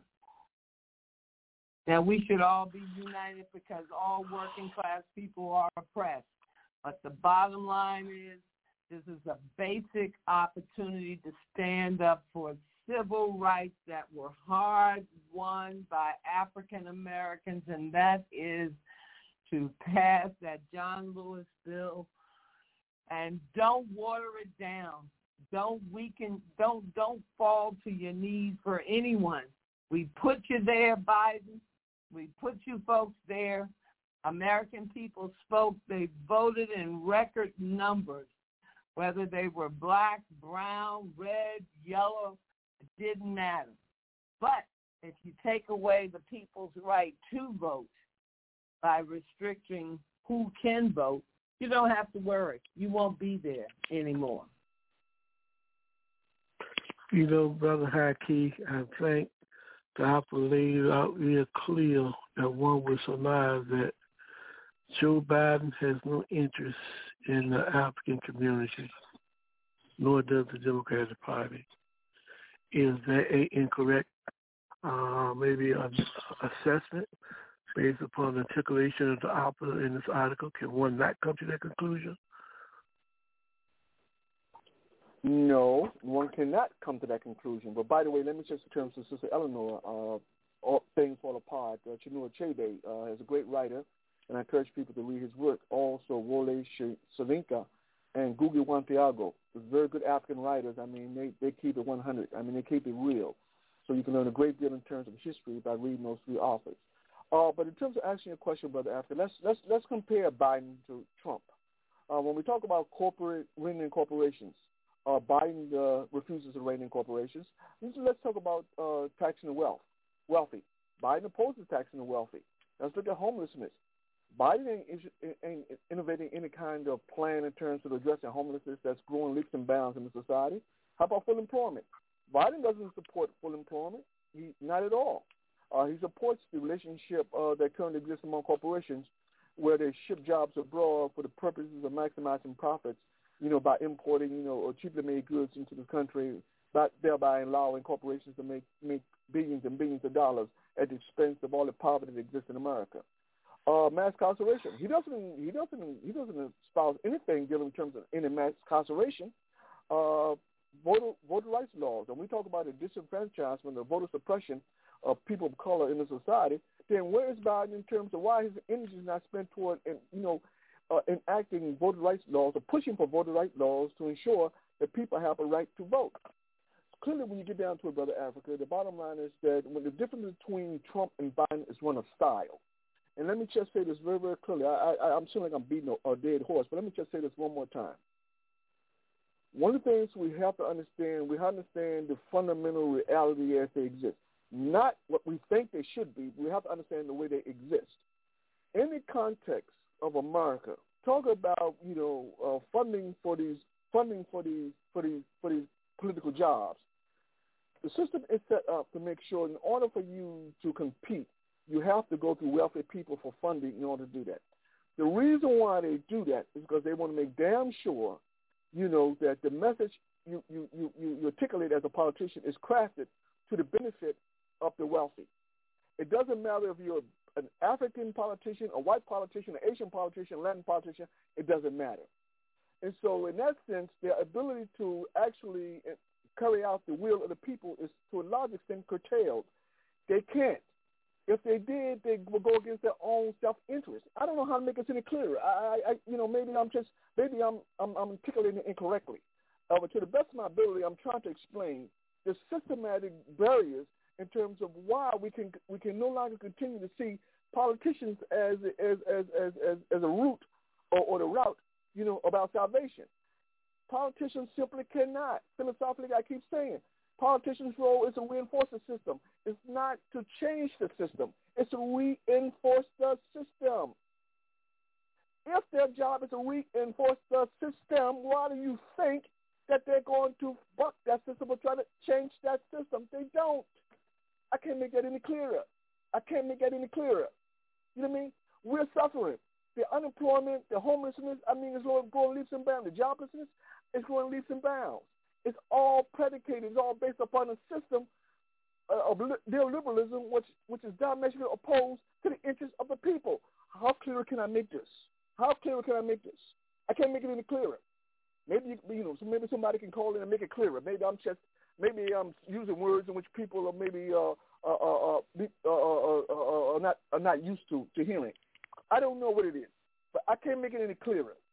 I can't make it any clearer. If we continue to think that politicians is our salvation, then I, you know, then you know what?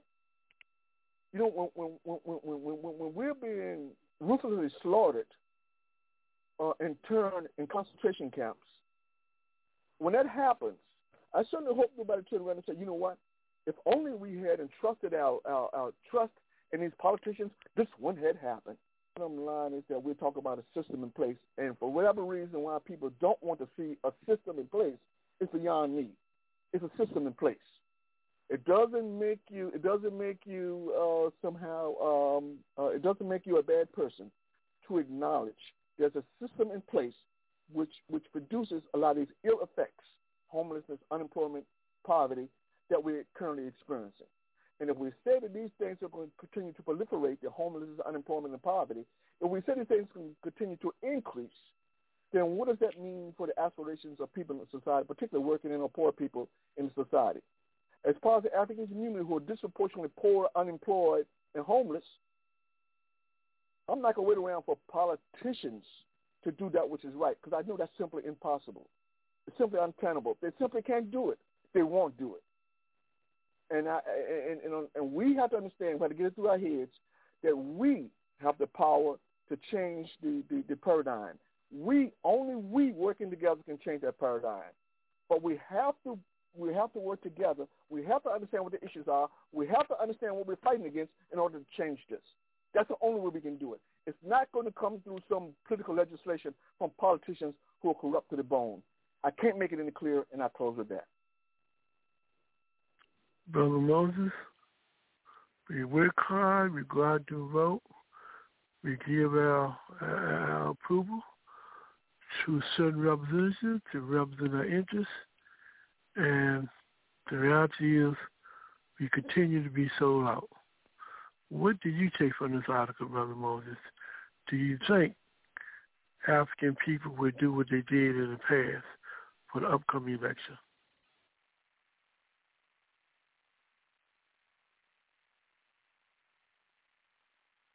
I think we lost our brother Moses.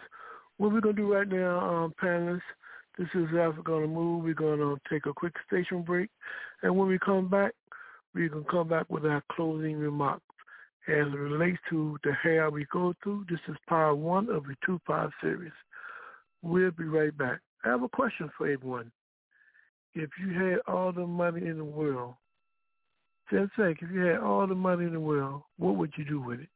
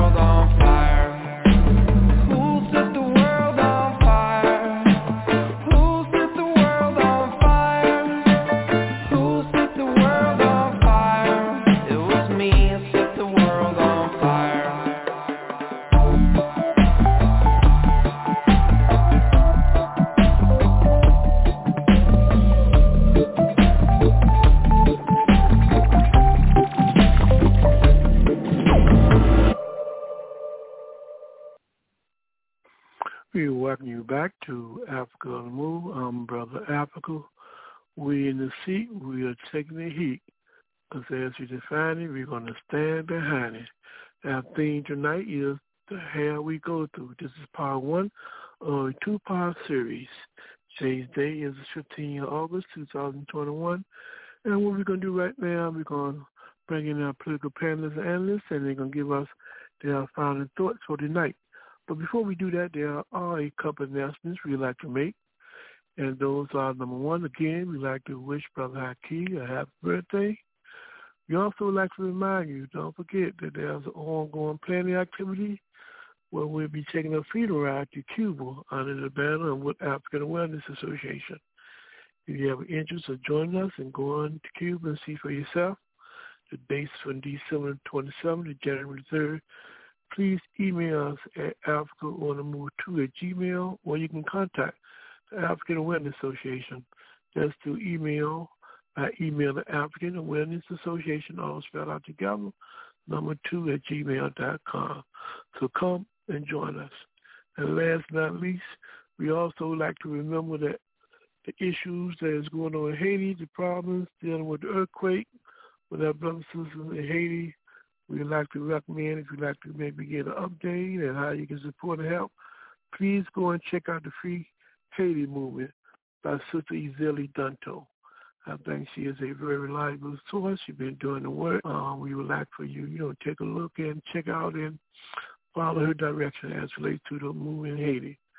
So those are our announcements for today. Right now, we're going back to our political panelists and analysts.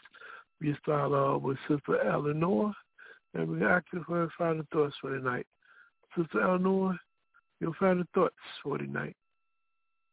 Well, I um, I just want to say um, I think it was a really uh, great evening, but I'd like to say something about our last article, and that is is that um, this voter suppression that's happening in 18 states has been uh, um, improperly eliminated, uh, uh, classified as a Jim Crow kind of thing.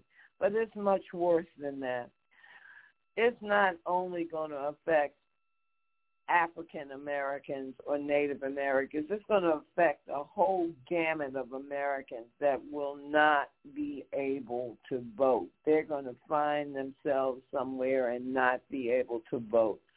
It is so essential that that John Lewis Voting Rights uh, Advancement Act be passed and for that uh, People's Act to be passed. Voting is is is all we really have here because as you so elo- everyone so elo- eloquently states capitalism is you know we have a few individuals a, a, a small percentage of our american population repressing the rest of us and and there's a whole sector that's shrinking all the time they call them the middle class and it's not uh, African people that are causing you to lose your stance, but it is capitalism. So uh, we can't be expected, as that article said, to organize ourselves out of this mess because even if we do, if the last election didn't show anyone anything, it showed that there can be recounts and there can be potential theft. Not that any theft happened because we all know that it didn't. But we know this country is so divided right now that the only road home is uh, for folks to have that very basic right to vote.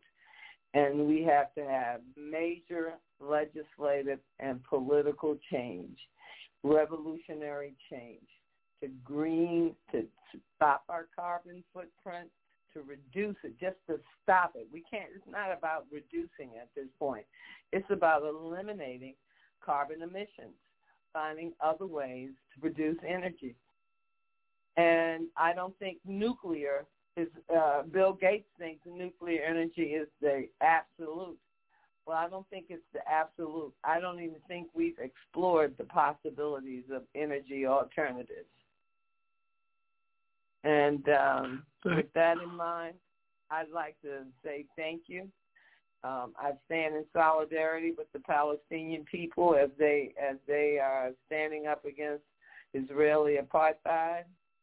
I stand in solidarity with the people of Afghanistan as they are hoping and uh, standing up against the Taliban and their oppressive uh, violence and um, the people of Belarus and uh, all oppressed people and our oppressed brothers and sisters. And as far as transportation goes, I support the transit union. And I do not think anywhere in this country do we need to limit or decrease public transportation. We need to expand it and save Mother Earth and we'll save ourselves. If we can't save everyone from the coronavirus, we can't save anyone. So with that, I'd like to say good night and thank you so much. Thank you, Sister Noah. And let's see if we got Brother Moses back.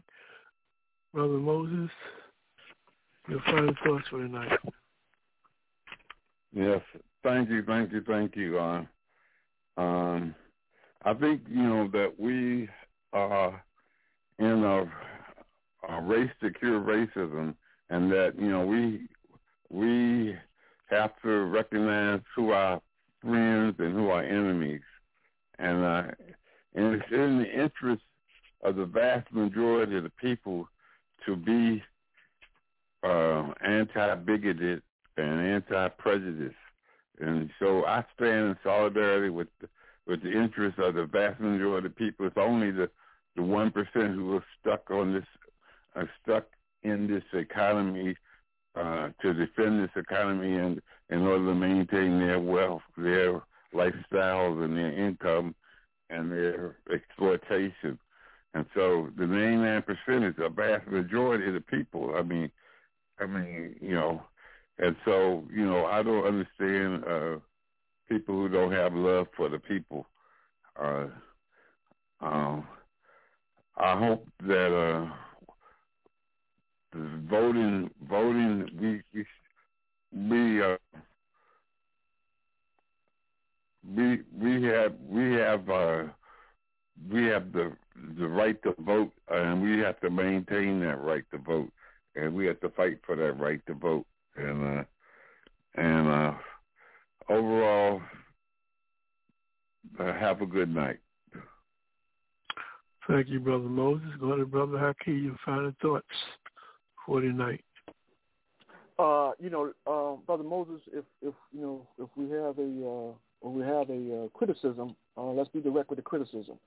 Uh, the thing we got to be very clear on it, you know, because I my position is a very strong position in terms of uh, the system malfeasance, the kind of evil the system does, I'm not unapologetic about that.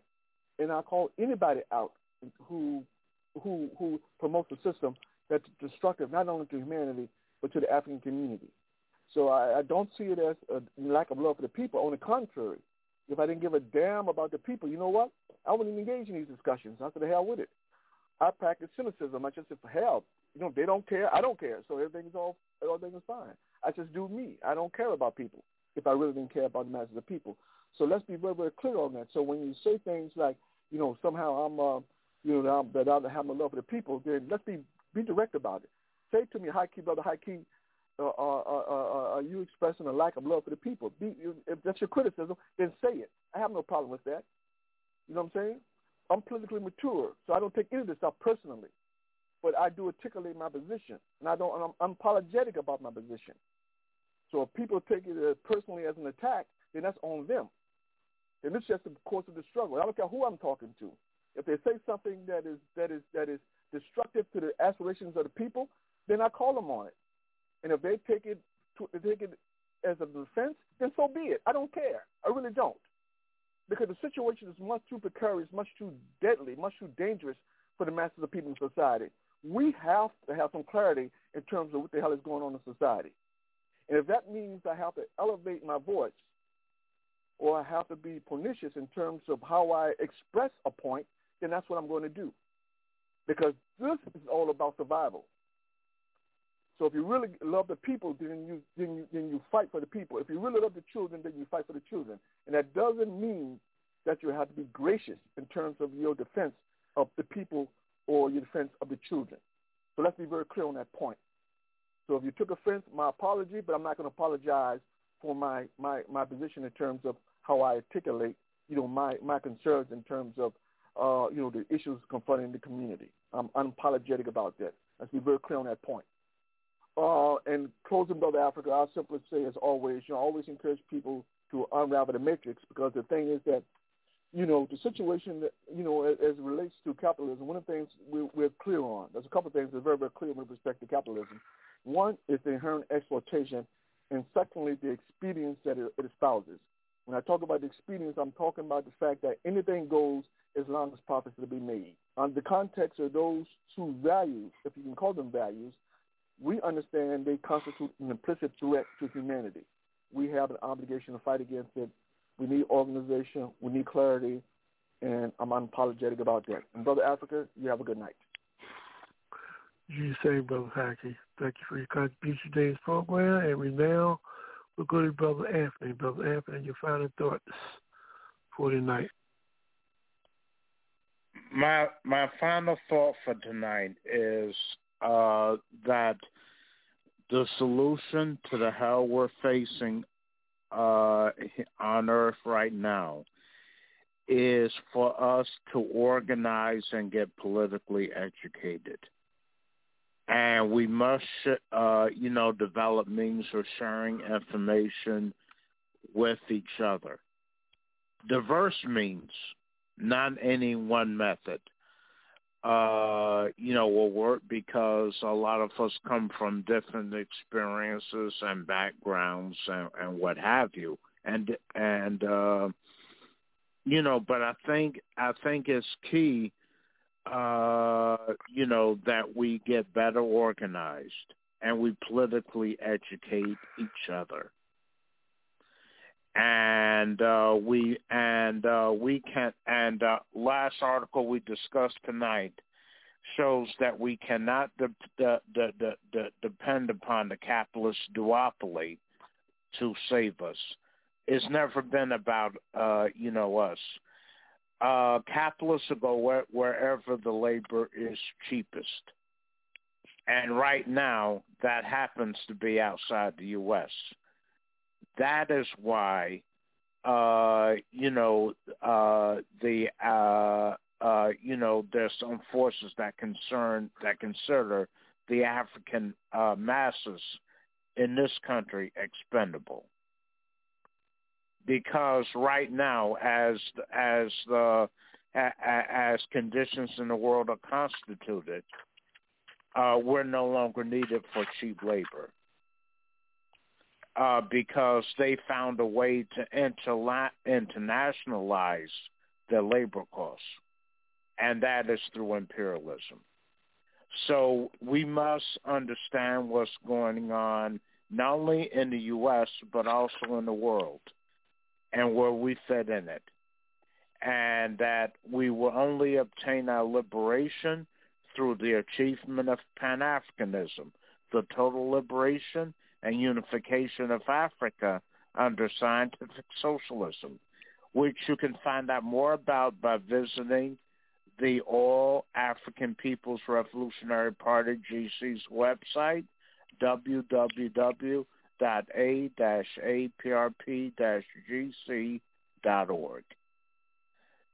Thank you for having me tonight. Thank you, Brother Anthony. We'd like to thank everyone for their participation for today's program. That's including you, the listening audience.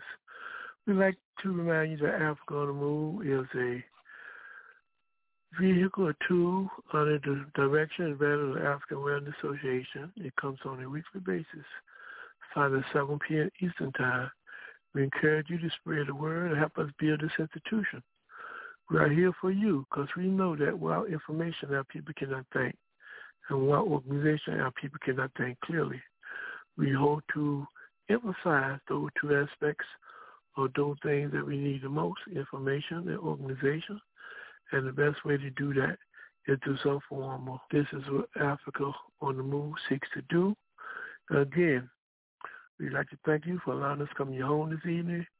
And the thought for tonight, you can leave you with Bob Marley, where he stated that it's better, it's better to die fighting for freedom than to be a prisoner all the days of your life. Let me repeat that. From Bob Marley, he stated, it's better to die fighting for freedom than to be a prisoner all the days of your life. Think about it. Let's get with it. Until next time, let us fight for Pan-Africanism and continue to move forward ever, backwards never. This has been another episode of Africa on the Move. We leave you with the words of Marvin Gaye. What's going on? Mother,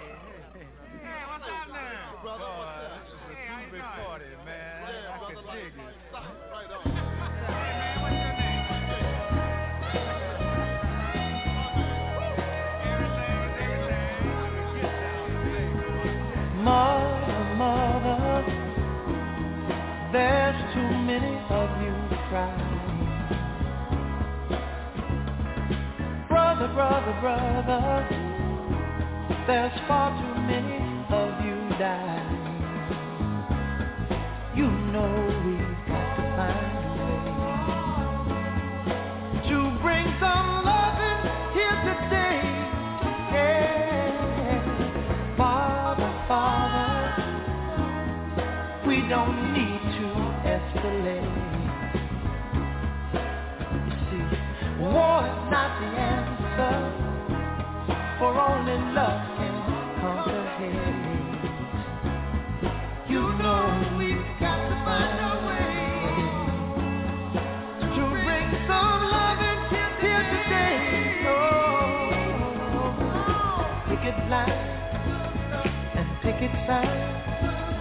Don't punish me with brutality.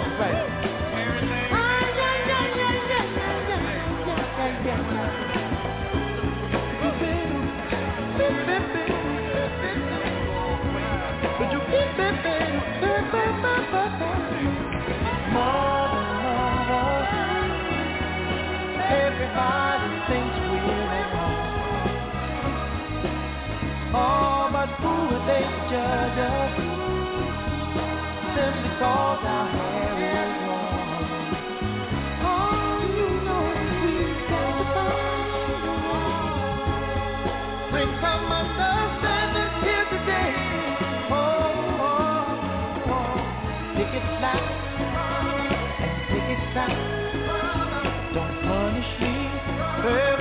Brutality. Come on, talk to me you can see